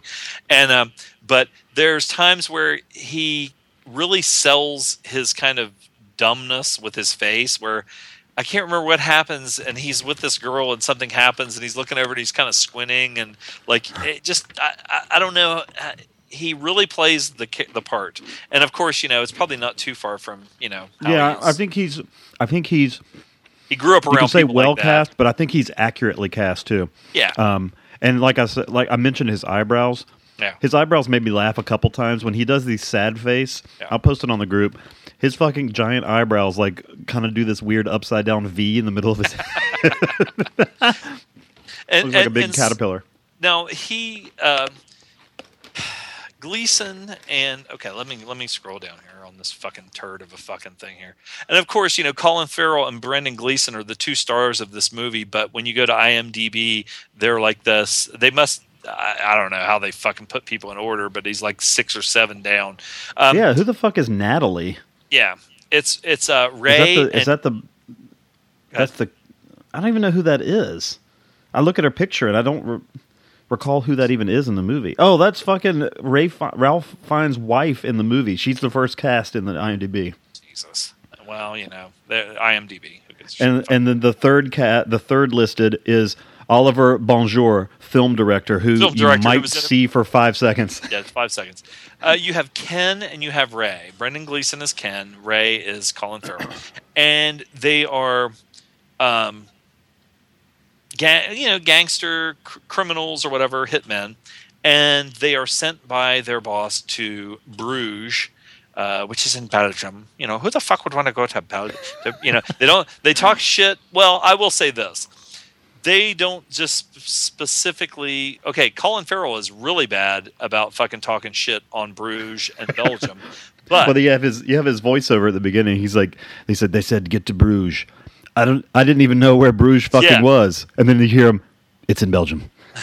but they are kind of um, equal opportunity offenders to everything. And and uh, Brendan Gleeson's character, you find that out also in the bar when um, uh, he's talking to the little person, who we will refer to as the midget for the rest of the fucking review, because or should Colin it be the Farrell, dwarf?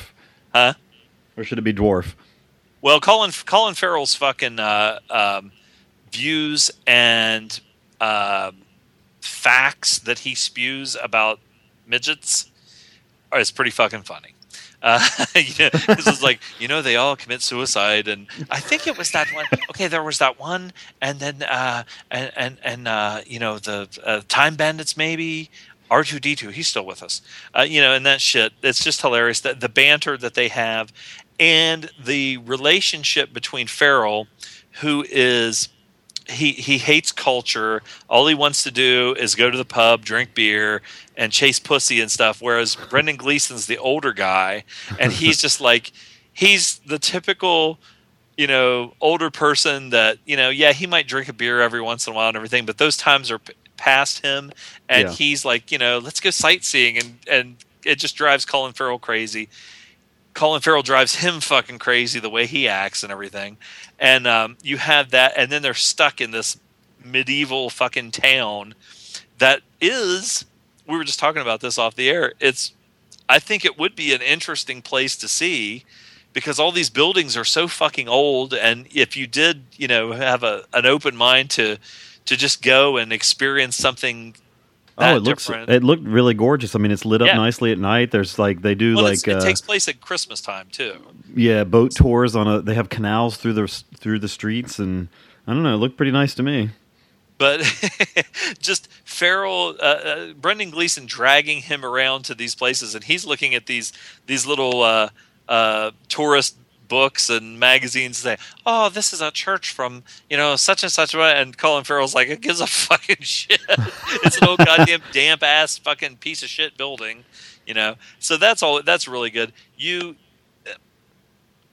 the the thing about this movie though is they could have just went with that pretty much their relationship had them go over there for to, to kill somebody or something and it would have been funny as hell but it does have this it is a dark comedy and it does have this one thing that has happened Yeah, and we we won't have to say what that is, but basically, there's a botched job. Um, is it a spoiler to say which job it is for him? Eh, I guess not. It's his. I mean, it's his first one. He's a, and they're both they're both hitmen, and one of them goes his first job ever just goes badly. So they're basically on the lam. They've been told by their the guy that pays them to kill people to, I need you to go to you know go to this place kind of go on the Bruges lie low um, uh, until this blows over. but it's funny because even you know Colin Farrell's like, why the fuck did we have to come here? Why did why the you know come all the way here? We could have went you know just on the lamb anywhere, but he sends us to. And there is you know Ray Fiennes is the boss, and it's funny because the way these guys are, you know, the way he thinks, there was actually this weird reason why he sent them there, which I thought was kind of like it's like just odd that he would think that far ahead that he's sending there sending them there for one reason but there's this still this they're they're hitmen they're criminals they probably have killed you know several people done all kinds of nasty shit who knows what but between Fiennes and Gleeson there's like a there's a relationship there Yeah. and between, even though Gleeson and Gleeson and Farrell to me are almost like a uh, an old married couple, the way they act together. You know, Yeah. uh, they they they're it? It, it almost turns into like a father son relationship. yeah. But it, it's it's funny just seeing Gleeson react to him and him react to Gleeson. Then you throw into the mix um, when Farrell gets involved with um, this just by chance this girl in Bruges uh, and the whole the whole movie set thing and everything. It's just kind of it's it's thrown in there, but it's not. You know, when I say it's thrown in there. I don't mean in a haphazard, shitty way. It it's a it's a good thing, and it adds to the story all the way. It makes through. it almost this like surreal location that they're in. And, and uh, Gleeson even mentioned something about you know it's almost like a fairy tale, you know, place to be and everything. And with all the nasty, horrible shit that has happened, um, it's like they're transplanted from all that crap and all the bad stuff that happened that was just awful, and they're put smack dab in the middle of this thing. And even though Farrell is resisting it, in his own way, some really nice and cool things happen, but he still has that stuff hanging over his head in the back of his head. But Yeah. while all that's going on, there are some fucking hilarious moments in this. Um, when they're doing lots of cocaine with the the midget and Yeah, so it's Brendan Gleeson and Colin Farrell. Uh, they've just snorted coke and they're sitting in a hotel room. when Farrell with, shows up at the bar after after the uh, the blank gun thing, and he shows up at the bar, and Gleeson's just sitting there drinking a beer, you know, just kind of like passing the time. And Farrell shows up, and he's like, "Hey man, what's going on?" I got uh, six grams of coke. You've got six grams of coke on you? No, I've only got five. You know, that's why I'm acting the way I'm acting right now. His eyes are all bugged out and everything. Uh, and they're, they're so they're sitting in this room um, with uh, a, a midget and a black prostitute and a white prostitute, and they're having a conversation. Well, the guys are about the impending war between blacks and whites in America, while the two girls are sitting there like completely silent and awkward, just like what the fuck. Well, then- and and, I love I love Farrell saying it's like, well, what which side would the the Pakistanis be on? Uh, the black side. What what about the Vietnamese? the black Yeah, it's, side. it's the it's the kind of shit. It's the kind of fucking stupid conversation that you would have when you're totally fucked up or drunk or or, or smoking weed or whatever where you you take this one thing and you're just fucking analyzing it to death and then Brendan Gleeson throws in a fucking curveball which totally fucking changes the whole conversation Right. But there is a karate chop in this that makes me fucking laugh my ass off every goddamn time that poor guy's face. yeah it's like yeah, he's like, ooh. karate. Ew, pop. um, now, and and you know, I the, this movie. The first time I saw it, I didn't know what to expect. I didn't know what it was or anything. And my friends, there was probably about four of us watching it, and we laughed our goddamn asses off the whole Yeah. fucking movie. It became an instant classic for me and an instant favorite. And I just watched this probably three weeks ago and so it was it was just like um, confessions of a dangerous mind where i was thinking okay we're going to review this but i've seen it enough that i remember pretty much every everything but i still watched it and i still thought it was funny and i still fucking enjoyed it um just that the that it, it's almost like a reservoir dogs or something where you have these guys that are from the street they are um not cultured. They throw out uh, racial and slurs and just you know swearing and stuff like that. But they have that fucking timing with it that is Yeah. just hilarious.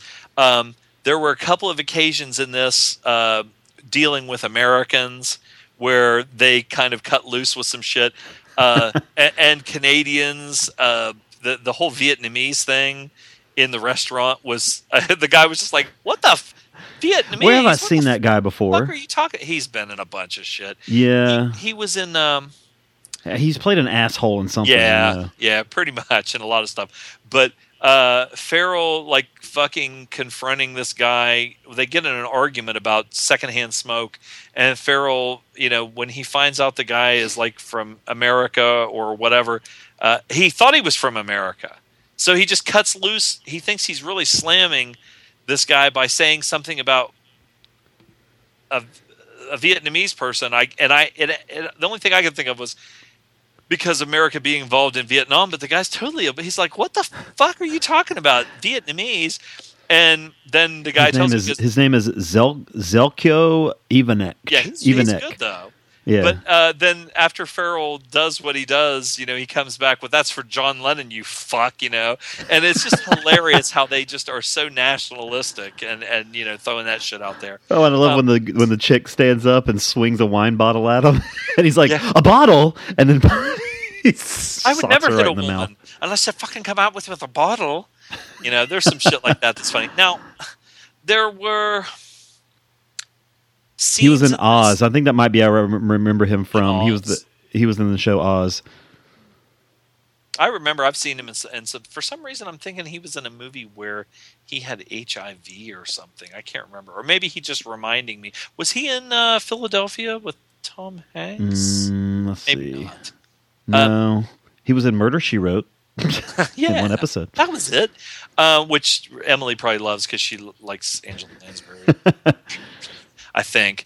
Um, I like that Gleeson does almost f- start having a fatherly like uh, thing for Farrell because there was a scene where Gleeson is asked to do something Yeah, he doesn't want to do it and then he comes upon something where the whole thing will will be taken care of and he'll be completely off the hook for what he's supposed to do but he stops it from happening yeah, and then you get into that whole thing where he is his boss wants him to do something and morally I think that it's just the whole youth thing with Farrell. He doesn't particularly like him, especially at first. He eh, Farrell really gets on his nerves because he is so uncultured and so close-minded to anything like that. But I think that because Farrell is so young hmm and he's kind of has this thing uh, where he's Gleeson himself is thrust into this position of almost having like a godlike thing where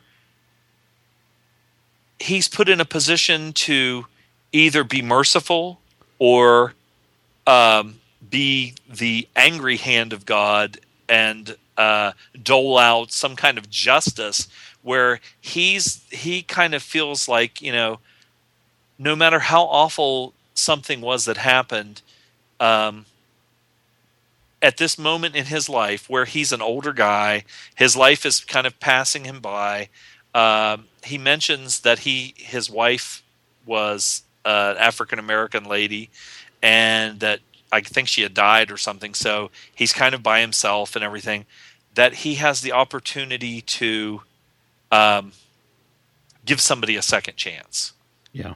and that's a it's a nice i mean th- that whole thing and and i don't know what if i would say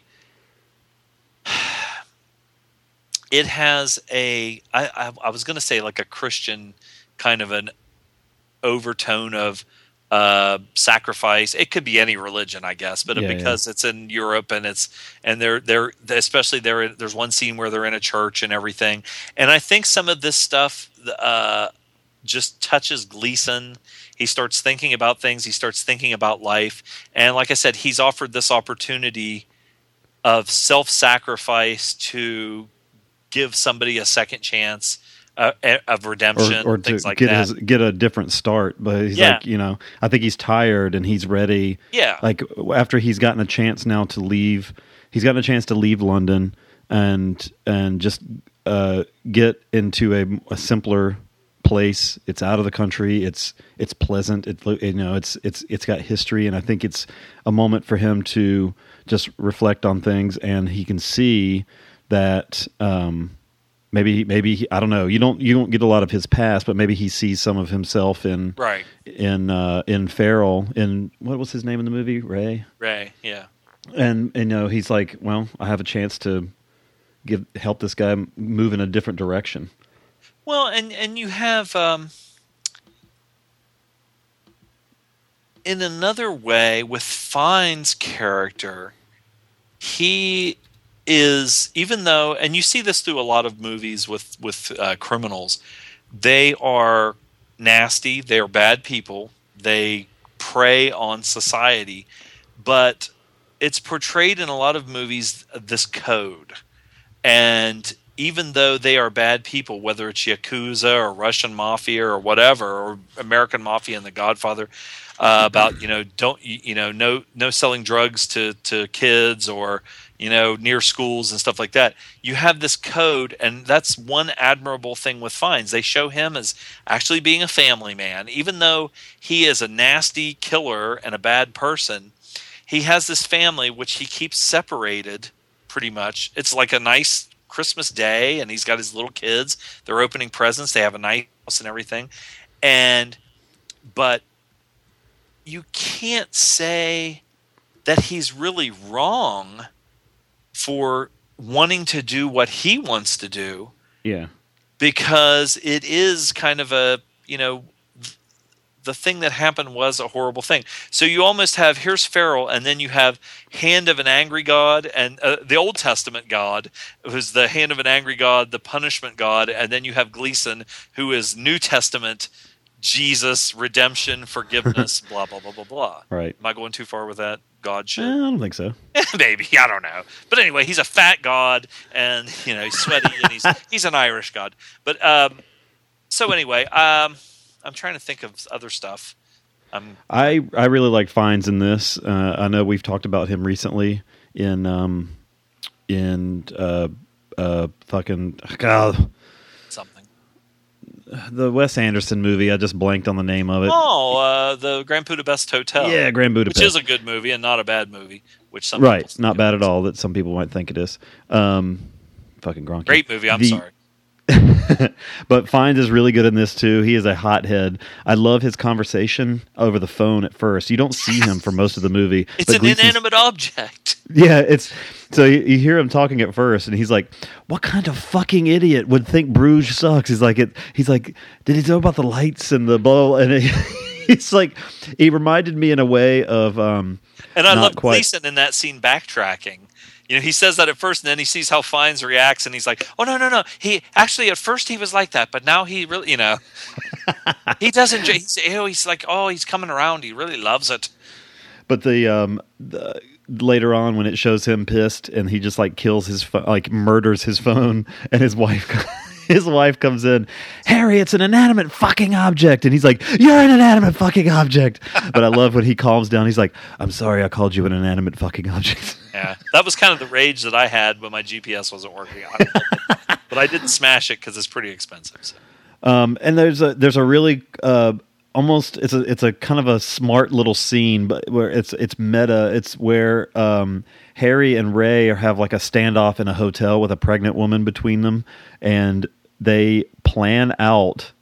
You know, you would do this if you were trying to write the story, but they plan out. He's like, okay, so I'm going to do this, and I want you to run out the door. And he's like, okay, do I go right or left? And they're spo- they're trying to kill each other, but they're planning out which way they're going to run, run and everything. It's a weird, it's a weird, like almost almost breaking the fourth wall type moment. Um, did you did you see Seven Psychopaths? Yes, Okay, this is the same director.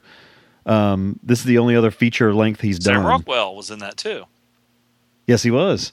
Um, and uh, Martin McDonagh, he was actually nominated for best writing for this for this movie. Um, and it has a similar kind of like I don't know how to explain his the the the tone he sets in these in in both the movies have a very similar feel to them. Um, but almost like almost like we are in on the whole joke too at times, and you you get real a real sense of that with their conversation right there, and Seven Psychopaths even more so. But um, he does these kind of offbeat characters, I think, well. Um, you know, it makes me the the midget. Uh, the the racist midget who claimed what did he say? You don't know how much shit I've t- had to take off black midgets, man. um, but that that kind of character and the you know the the Tom Waits rabbit petting character from Seven Psychopaths, you know, he's got a he's got a good sense for just like these absurd but interesting little side characters. The the the poof skinhead in this one. Yeah. It's like even the people on the side are, are interesting to to learn about in, in in little bits. You know, this woman who appears to be this goddess and she's there to sell coke to the and then uh, and then I love when he finds out that the the guy. See, I thought at first when she told him, she said, "Well, what do you do?" And he says, "I kill people." Blah blah blah blah blah. And uh, then he says, "Well, what do you do?" And she says, "I I sell coke and heroin and pills or whatever to film crew." I thought she was joking. You know, I thought I thought he was telling the truth and just coming out with it, but she thought he was joking, but that she was actually joking, but she wasn't. I got to figure out what this guy was in. This Zel, Zelchko Ivan, Ivanek, because I swear I've seen him in something, and he was because you said about being sickly. He looks like Flea from fucking Red Hot Chili Peppers. He was in Argo. Yeah. Yes, he was in Argo, but I don't know. You know what he was in? There's a show. There was a show called um, about. It's about polygamy.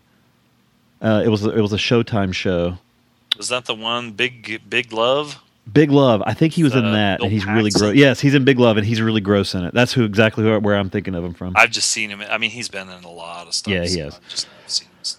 But you know, and when he when when he's like, "Did you hit the Canadian?" He's like, "Canadian? What the fuck are you talking about?" Uh, like you, when you find out that he's Canadian, not Yeah. American, that whole moment. But it's like, assumed he was American. There's the that motherfucker. When they were on the train, he just oh yelled. yeah. Uh, but it's like it's uh, McDonagh's very good at making these. You know, we we stay we stay certainly interested in the main guys, but all the guys that come in and out of the movie too add just like layers to it, which I think he does very well. Um, if I grew up on a farm and I was retarded, Bruges might impress me. another great another great line. Um, I don't have a whole lot else to add. Did you have anything? It was good. Um, yeah, see it for see it for Farrell. Uh, There's uh, another thing I'll add. I've only I had only seen this once, and I actually bought this on a blind buy from one of those bins at a grocery store when they put like five dollar DVDs like This would be a good rewrapped from the buy. rentals. Um, this was a random buy, and I loved it. And I, I think I'd only seen it once, which is why when we announced this originally, I couldn't even remember. I didn't remember much about it, but I, as I was watching it, I was like, "Oh yeah," you know, because it's it's it's definitely it's definitely funny, um, but it's it's touching at times. It's good, and it's it's it's there's some moments that are gorier than I remembered too. oh yeah, God. Yeah. Ah, Lots of lot. There's if if if there's blood in this, it sprays. I'll just say that. It's like fucking watermelon, fucking Yeah. uh, smashing blood. Gallagher and a mallet. Um. So, what did you rate it? I, I'm tempted to give this one. I think I'd give this one a nine too. Nice. I think I Um. I give it. I give it an eight point five. I, I still confessions is confessions is on my well very very wide route Mount Rushmore. This is uh this is definitely a, a With George real- Bush and Dick look at. Cheney and Donald Rumsfeld. Yeah, so whenever whenever those guys are added, that's how far out this one would be. uh, but I give it an eight point five. I liked it a lot too. Um, And Ricky and I, I know I, I own this No, one no, no, too. Barry Windham. I'm sorry. Go ahead. Fucking Barry Windham. Um, Your hero. At least my heroes are nice. oh, and then and Ricky Morton had good things to say about Barry Windham. Well, Except the except he said he used to drive really fast cars though, and he said the one time he rode with him, he offered him a ride, and he said Barry Windham was probably driving 140 miles an hour on the highway, and he said, "Man, I don't know if I, I feel bad kind of saying this, but I was so happy that he got pulled over and got a ticket." well, you know, I talked. He's like, to "I'm never riding with him again." The girl I was ta- telling you about that uh, was at the wrestling show, and I said something about you know Barry Windham and how he was, and she said that he was. She goes, "I'm, you know, oh, I'm sorry that happened, but you know, she said he was really nice." So I don't know. Every time she, hell? Maybe she I said, just caught him at a bad time. "Yeah." Who knows? He probably was Yeah. like, "God, look at these two jerks." With your stupid mustache, you fucking idiot. cool. Eight point Anyway, five but you know, nine. the funny thing about that was we were talking to I don't know if it was Snuka, and then Windham was on the other side, so the line was over by Snuka, and you were talking to Snuka or something. And I looked over, and Windham was just over there by himself, and the other people had moved down past him. So I thought, well, I'm going to go there. He's just sitting there by himself, and the fucker just blew me off like nothing. Maybe he saw my mustache and it brought some weird memory of his dad. Yeah, raping him. Ew, sorry, Barry. Sorry. All right, let's take a break and we're going to come back and do some uh, uh, aged to f- perfection. I hope feedback. Yeah. Age And, to uh, perfection. and uh, then we'll wrap things up. We'll be right back.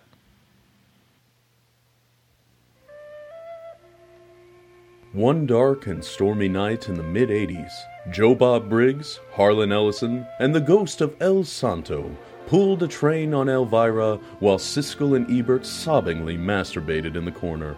From that union arose the greatest movie critic and luchador that ever lived. But We're not going to talk about him. He's kind of a dick. Instead, we're going to talk about me, El Goro, the stuttering movie fan and host of the Talk Without Rhythm podcast. Every week on Talk Without Rhythm, I discuss two to three movies tangentially tied together by a theme. I cover action, I'm the most complete fighter in the world. sci fi, Open the pod bay doors, Hal. I'm sorry, Dave. I'm afraid I can't do that. horror, Oh, no tears, please. It's a waste of good suffering. and the continuing adventures of James Spader, sexual deviant. You're not worried that I'm going to fuck you, are you? I'm not interested in that, not in the least. Now pull up your skirt. So check me out at tworpodcast.blogspot.com, drunkenzombie.com, or subscribe on iTunes. Talk Without Rhythm, the only podcast that will not attract the world. Adios.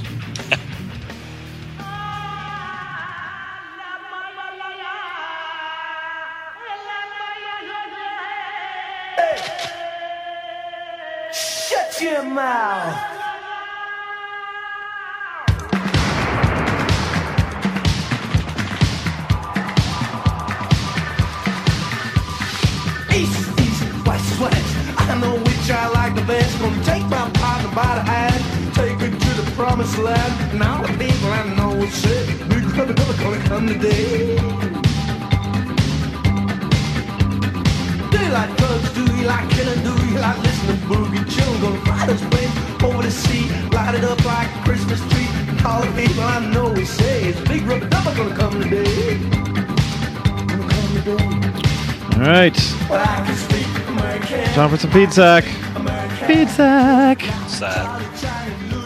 Maybe I should open it up on my computer screen. I got a couple to read.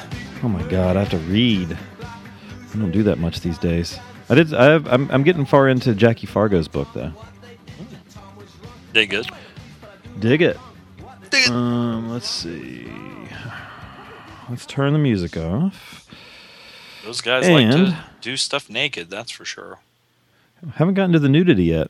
He's still. We're. I'm still in the fifties.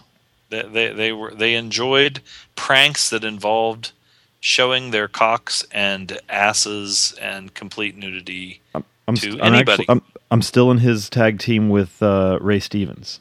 oh, Okay. We got a couple from um from Armin.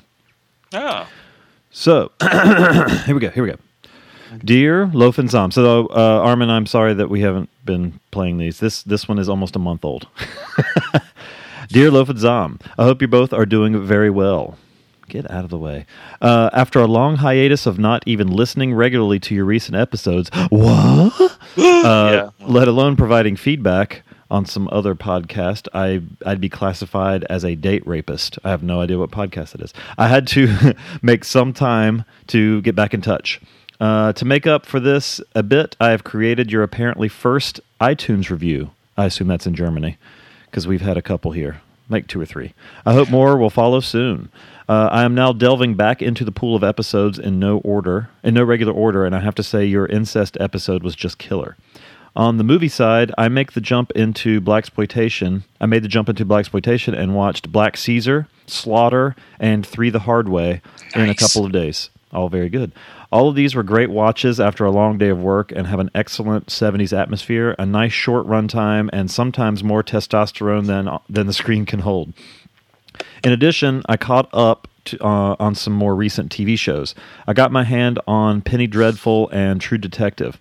Especially for the latter, I just had to know what all the buzz in the Facebook groups was about, and I'm a big fan of both McConaughey and Harrelson. A major problem these days is that if you wait, wait too long until stuff is dubbed and released over here, there's just too high a chance of it getting spoiled. One of the many things I like about your show is that you usually manage to hold back on spoilers when you discuss your re- recent watches. I've actually stopped listening to one other podcast because they actually managed to spoil the end of Dexter for me. About I'm about I was about halfway through with it in an episode about some random horror movie. That pissed me off royally for a couple days. Now I'll probably never bring up the energy to watch seasons 5 through 8. Uh, another quite unknown British crime drama I'm currently watching is Good Cop. It's a I know he just started a different one too that I can't remember the name of. Uh, Good Cop. It is a BBC miniseries about a cop performing the Charlie Bronson routine at night. The main actor in it is Warren Brown, who played Idris Elba's assistant in another cop show called Luther. Uh, I bought the newly released RoboCop Blu-ray and watched it uh, on the side while emailing. Believe it or not, I never saw the full shotgun crucifix- crucifixion scene and was again blown away by this great movie. Oh, newly released. Okay, I was confused. He means the newly released 80s RoboCop, not the newly released new RoboCop. Um, even without all the sad, or I don't know. Did you see the new RoboCop? Yes. Is there a shotgun scene in that? I don't even know. I don't I haven't think so. I just rem- the, when I hear shotgun scene, I just remember Clarence Boddicker shooting off. Yeah. Uh, Is there a Clarence Boddicker in the new one? no, uh, Jack Earle Haley. Is it Haley or Healy? Haley. Healy. Haley. Haley. He Jackie is Earl in Haley. it. He kind of plays the similar kind of badass character. guy, but he's not. No, it's not Clarence Boddicker. Um, even without all the satire and subtext in this, it would be such a fun action sci-fi flick. Uh, still do not dare to watch the remake. Oh, there you go. But there's so much great classic stuff around.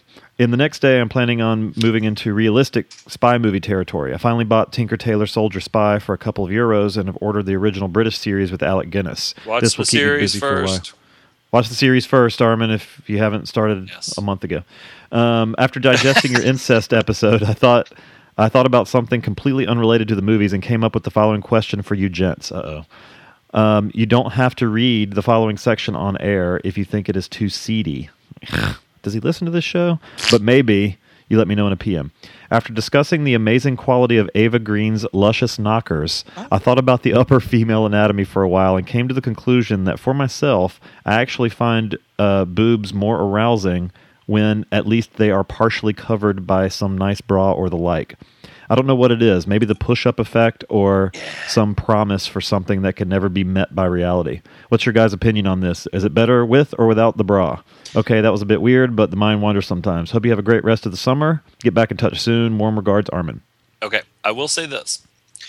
I like uh, when a chick like that has big weighty boobs, and they have like a bra on, and like in a porno or something, and or even in reality when I used to actually have sex, uh, uh, like when they, you know pulling the bra down underneath the boobs and leaving it Yes. on, or I like the half kind of shelf bra where the boobs are just kind of sitting in there, but kind of like uh two big mounds of ice cream sitting in a bowl.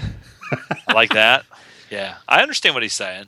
I dig it. I like so I like no bra but loose shirt, so you can either see Yeah. uh, nip through the fabric or like like a hint of like the side boob either on the side or actually down the cle- middle of the cleavage. awesome. Yeah, but uh, bare tits are always good too. Oh, wait a minute. We might have to ex- edit that out. It's kind of uh, Oh, it is kind of seedy. Okay.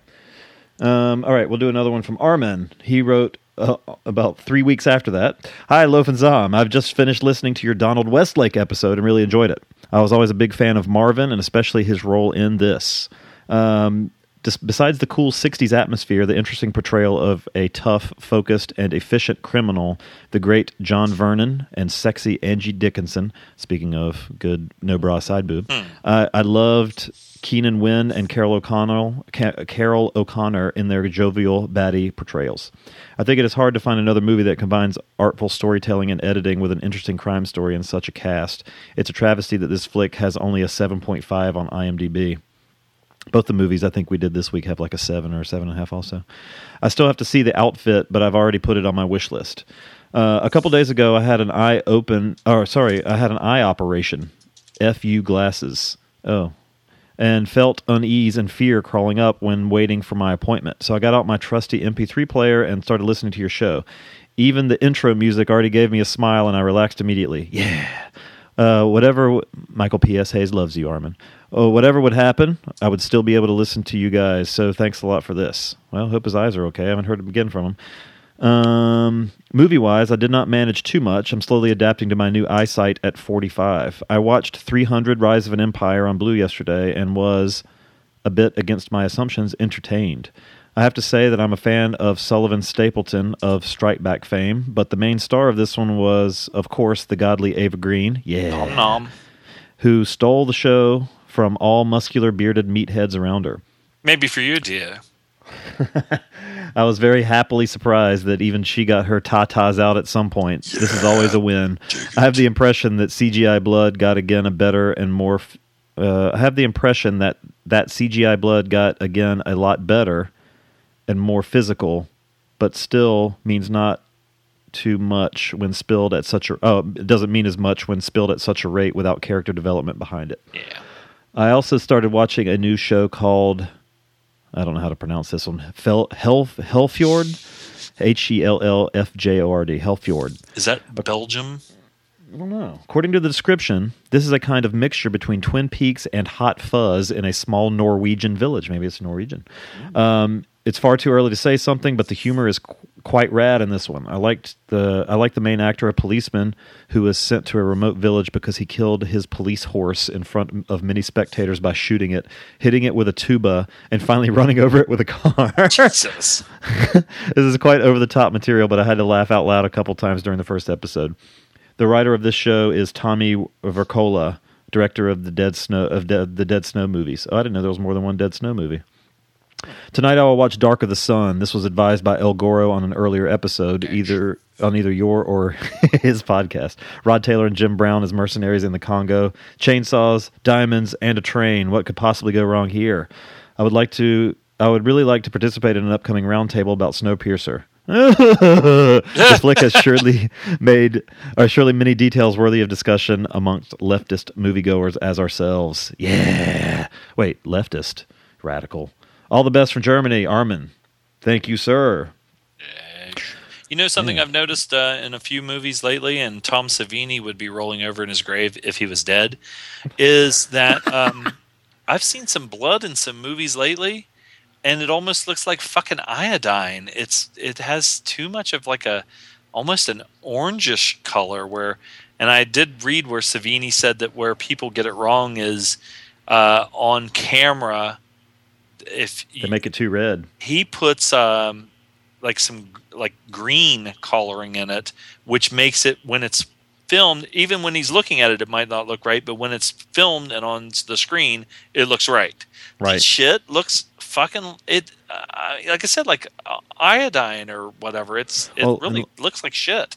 A lot of people now are using CGI in it too because it's so much cheaper. Yeah. And sometimes it it's a little too obvious and it makes it look like It looks like cartoon. Most of the damn Trejo movies I'm watching these days. Yeah. Yeah, especially like the blood. The blood I can forgive. What what really does it is like when somebody does like an impalement or something with CGI. Oh, it looks so bad. Ugh. Um, all right, we got a couple of audio feed sacks. This one was sent all the way back on July 10th. Here we go. Hey, Silico, this is Sylvester Stone. Hi, Sylvester. Uh, you know, you guys are talking a lot about fucking Expendables 2. You reviewing that Indian movie the fucking week, you know? I can tell the Did I play this? anticipation's building up for Expendables 3. That's great. I love to hear that shit, you know? And, and I know it's got Zom's favorite guy, that Mel Gibson. Zom's always talking about Mel Gibson. You know what? He's in it, he's got muscles. You know, your favorite things, you know, guns, muscles, Mel Gibson, fucking all the M's. That's your three M's right there, you know? And a lot of people will be like, Sly, you know? Incredibles, you know? Fucking, that shit, man. This fucking action movie to watch is The Raid number two. Well, you know, I, I'm like, what, what the fuck, you know? First off, this movie's a piece of shit. It's fucking like over two hours long. It's too fucking long for a movie, you know? Fucking, next up, you look at the main fucking guy in there, you know? He doesn't, have big muscles. He doesn't use a big machine gun, you know? What kind of action movie is that, you know? He's- He That's might be fucking right. shit, you know? Expendables, we got about 20 fucking big muscular guys, one muscular woman, fucking big guns, you know? That's where it's at. That's a fucking action movie, right there, you know? fucking Expendables 3, it's coming. August, you fucking. I'm so pumped for this movie. Everyone's gonna love it. Is that really coming out soon? Ugh. Ugh. Is that really coming out soon? I feel, Um, like, I feel like two just came out like last year. it's coming out uh, September, maybe August. No, it's He August just said now. August. Sly just said August. Shit. Yeah, I think it is. Well, shit. They had to rush that turd to the fucking uh, theaters before any of those guys died. Oh, Turd. yeah. They'd probably sell more tickets to it if they did die. They had to rush filming it. They could have done. They could have done extra CGI blood in post production though. All right, last feed sack. This might be a long one. Relax. Sit back. Enjoy. it is a cinemasochist's birthday, and there's only one way to celebrate it by watching a little film called Ginger Dead Man versus Evil Bong. That's right, the cinemasochist is back, as is the Ginger Dead Man. And you know, it would be weird to say I'm disappointed in a movie called Ginger Dead Man versus Evil Bong. I guess it didn't have enough talking But, dogs uh, in You it. know, I'm disappointed in a movie called Ginger Dead Man versus Evil Ball. Now, while I did uh, rave quite a bit about Ginger Dead Man 3 Saturday Night Fever on the Silver and Gold podcast, I think it's common knowledge that I enjoy these films in the most would say so bad it's good way. I say fun failure because for me, even with some movies like this that are clearly self-aware uh, that they're bad, I'm still laughing at them, not with them. Uh, same with Sharknado, and probably when I get around to watching it, Sharknado 2. Where it's okay, I get you're in of the joke, but you're not doing the joke well, and actually laughing at the stupidity nine times out of ten of your own jokes. Uh, like I said, with all the stupid one-liners in uh, Ginger Dead Man 3, and just all the goofiness. And you know, I think that might be the big th- problem with this uh, this film, this uh, crossover with the Evil Bong franchises. But there's not enough Evil bomb funny franchise. stupidity, just a lot of Evil stupid Bong? stupidity. If Yes. that makes any sense. And you know what the main issue is? I don't really like the Evil Bong films. I've only seen the first two. Uh, first one because hey, it was a movie about an Evil Bong, uh, and it had Tommy Chong, and wasn't really that good. You know, I don't remember why I watched the second. Well, okay, I hate myself. That's why I watched the second one. But I did. But I never even really bothered with the third, which is fine because this movie catches you up on all the, well, at least all three of the Evil Bong movies, and then uh, short clip of Gary Busey in the first Ginger Dead Man. Yeah, for an 84 minute movie, they waste at least 10 minutes, if not more, uh, showing flashbacks to previous films. Yeah, it may be nice to catch everybody up, but uh, yeah, I'm pretty sure anybody sitting down to watch Ginger Dead Man versus Evil Bong either isn't going to has already seen those films or isn't really going to care about the continuity of them, and uh, will understand that you have a, co- a cookie, a killer cookie, and an Evil Bong going at it. Which that's the other thing, man. I'm going to jump ahead uh, a little bit. That's the biggest disappointment. They really don't have a fight. I know there's no real conceivable way you could have an Evil Bong take on a Ginger Dead Man, but they could have been a bit more creative. They kind of were going in that direction. Uh, I guess the idea that the Evil Bong smoke out of it, uh, it puts you into uh, your wildest dreams, but then it twists it and turns into a nightmare, yada, yada, yada.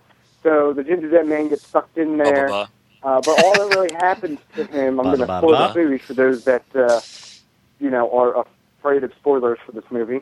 Then I And actually twisted this guy's it, wrist, So Bubba. nobody. Uh, so the goes in there. The two heroes escape. Uh, one escapes with the uh, the uh, the hero of the first Ginger Dead Man movie, and they end. They leave as if they're a couple, which doesn't make sense because it's pretty clear from the beginning of the film that he has a fiance, and uh, they seem happy. But whatever, who gives a shit? Um, the only reason I remember that chick was because of her uh, uh, name credit at the end of the film. So, which the credits are going. So maybe I'll get an actor credit like I did in Guardians of the Galaxy. Anyway, I digress. Back to where I was going. So the Ginger Dead Man Cookie himself goes into the, the little world of high anxiety, uh, what have you. Uh, he meets up with the King Bong, which was in the second or third film. I I think the second one, which Oh is Evil God. Bong's headmaster, uh, who just talks like a gangster, because that's not. Uh, that's the last scene's credits. The Ginger Dead Man riding on the Evil Bong. Uh, that really wasn't anything special. I seen it on the poster. Fuck you, Full Moon. Anyway, um, Where was I? Full Moon threw me off. Who knew a cookie riding on balls would throw me off? Um, okay, anyway, Evil Bong, uh, uh, Head Bong, whatever the bull, King Bong, whatever the fuck they called it. Uh, he talks like a gangsta. Uh, he has Poontang warriors or whatever the fuck they're called. They're women that have no tops on, but for some, for some reason you show breasts, but you can't show the pussy or the poontang in this case, which kind kind of of pisses me language is off. I want to see the poontang pie, Filth. but I digress. That's what I want for my birthday. A little bit of the Hamilton poontang pie. Again, I digress. Ooh, he can't give up all the Hamilton. Places. What these movies do to me, you guys know you were there for the third Ginger Dead Man film. So we get uh, the Ginger Dead Man going in there. Uh, he meets up with one of the characters named Rabbit, who just enjoys being in there because he gets to get high. So it kind of makes you wonder why the hell this is supposed to be a bad place. And it makes it look like the, the Poontang Warriors are going to take care of him. Uh, the heroes uh, get out of the place, escape. Uh, the evil bong makes a laugh, like, oh, I'll take care of him, yada, yada, yada. And it just cuts to him uh, happily smoking weed in the high anxiety area.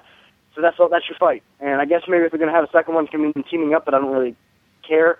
But yeah, there's no like fight. And the other problem is, and this is what I was hinting at with the uh, Evil Bong, is the reason Evil Bong films are boring is because at least for the the killer cookie Ginger Dead Man, it's a slasher movie just for the killer cookie. So the insanity of that, and at least with the third film, the pasting and just throwing it around all the corny puns. Yeah, they're horrible, but I laugh at the stupidity of them, not with them, at them, such as the instead of getting a boner and erection, he gets crust. Yeah, it's stupid, but I'm like, I can't believe they actually wrote this stupid shit. That's what I'm finding funny about it. And if I was in the green zone, preferably I'd see a movie called Evil Bong. Yeah, yeah, it'd actually, I don't know. Yeah, I'd say Loaf tests it out, but I'm not even going to wish this upon you, Loaf. I like it too much. I like you choose now. You guys don't have to watch it. It's fine recapping, man. I'm taking one for the team. Uh, but, you know, that's the problem with the Evil Bong films is there really doesn't, at least with the Ginger Dead Man cookie films, it's a slasher, it's moves quick, all the puns. Evil Bong, it kind of gets slow because I can't believe I'm but a full movie has to focus on the characters because the Evil Bong herself doesn't really do much until you get in her little world. And even then, like this one, it can be kind of creative. but The, the only real creative thing they did Wait, did he say her? Is Evil Bong a chick? They had like a council of other pastries um, holding him on trial and were going to kill him and bite off his balls or something. Uh, but he promised never to kill again. The one one of it fell for it and let him go. And uh, it's stupid. Uh, It's it's not a fun failure, and that sounds weird. Obviously, there's only two ratings this film would ever get from me: an F, which it is getting, or an FS, the fun failure. Which I love fun failures because again, I have so much fun in the the atrocity of these films, or even when they're supposed to be intended to be, such as this. And I really didn't get it that much. I mean, there's some like weird proclivities. There's a, I don't think I'm using that word right. Um, anyway, there's a, uh, I guess, little person. I think he was that small, but they kind of pretend to be a midget or like a little person. Uh, but he's wearing, uh, that's the main guy who sells weeds, uh, drug dealer, worker. Uh, he wears an eye patch and he sounds like Verne Troyer. But again, it's until I realized that they were supposed to be kind of small. Like he's a smaller guy, but I don't think he's like a little person. I think he's just kind of like five foot. So it's not like he's Verne Troyer size. So he's just annoying, not funny. Though it's kind of nice to see a bong go. Well, see the remnants of bong going through his head. But that's it. You get the bong through his head, and then the two pastry shop workers who just get stabbed with an axe and I think a knife, and that's it. So even those aren't good.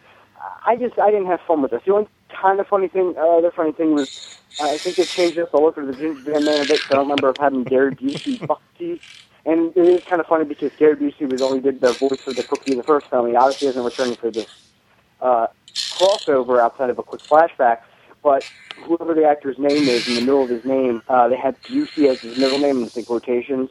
Um, so yeah, I I guess I'm not gonna. I don't know. I'd maybe even talking longer about this than I thought, but I don't think it's gonna be a 20 minute call because there's really just not much to go over. And in a weird way, I am disappointed in a movie called Ginger Dead Man vs. Evil Bong. What does that like come to when I can say I am disappointed in a movie called Ginger Dead Man versus Evil Bong? Why did I spend my birthday watching this? Oh, wait, that's right, because I'm the cinemasochist, Dude. and uh, you guys love me or hate me, probably the latter. So I'm gonna let you guys uh, stop making fart noises over this and uh, talking over this as you gratefully should, and uh, probably wrap up and go to bed. Thank you. He said he's going to let us stop Fucking making fart work. noises. Um.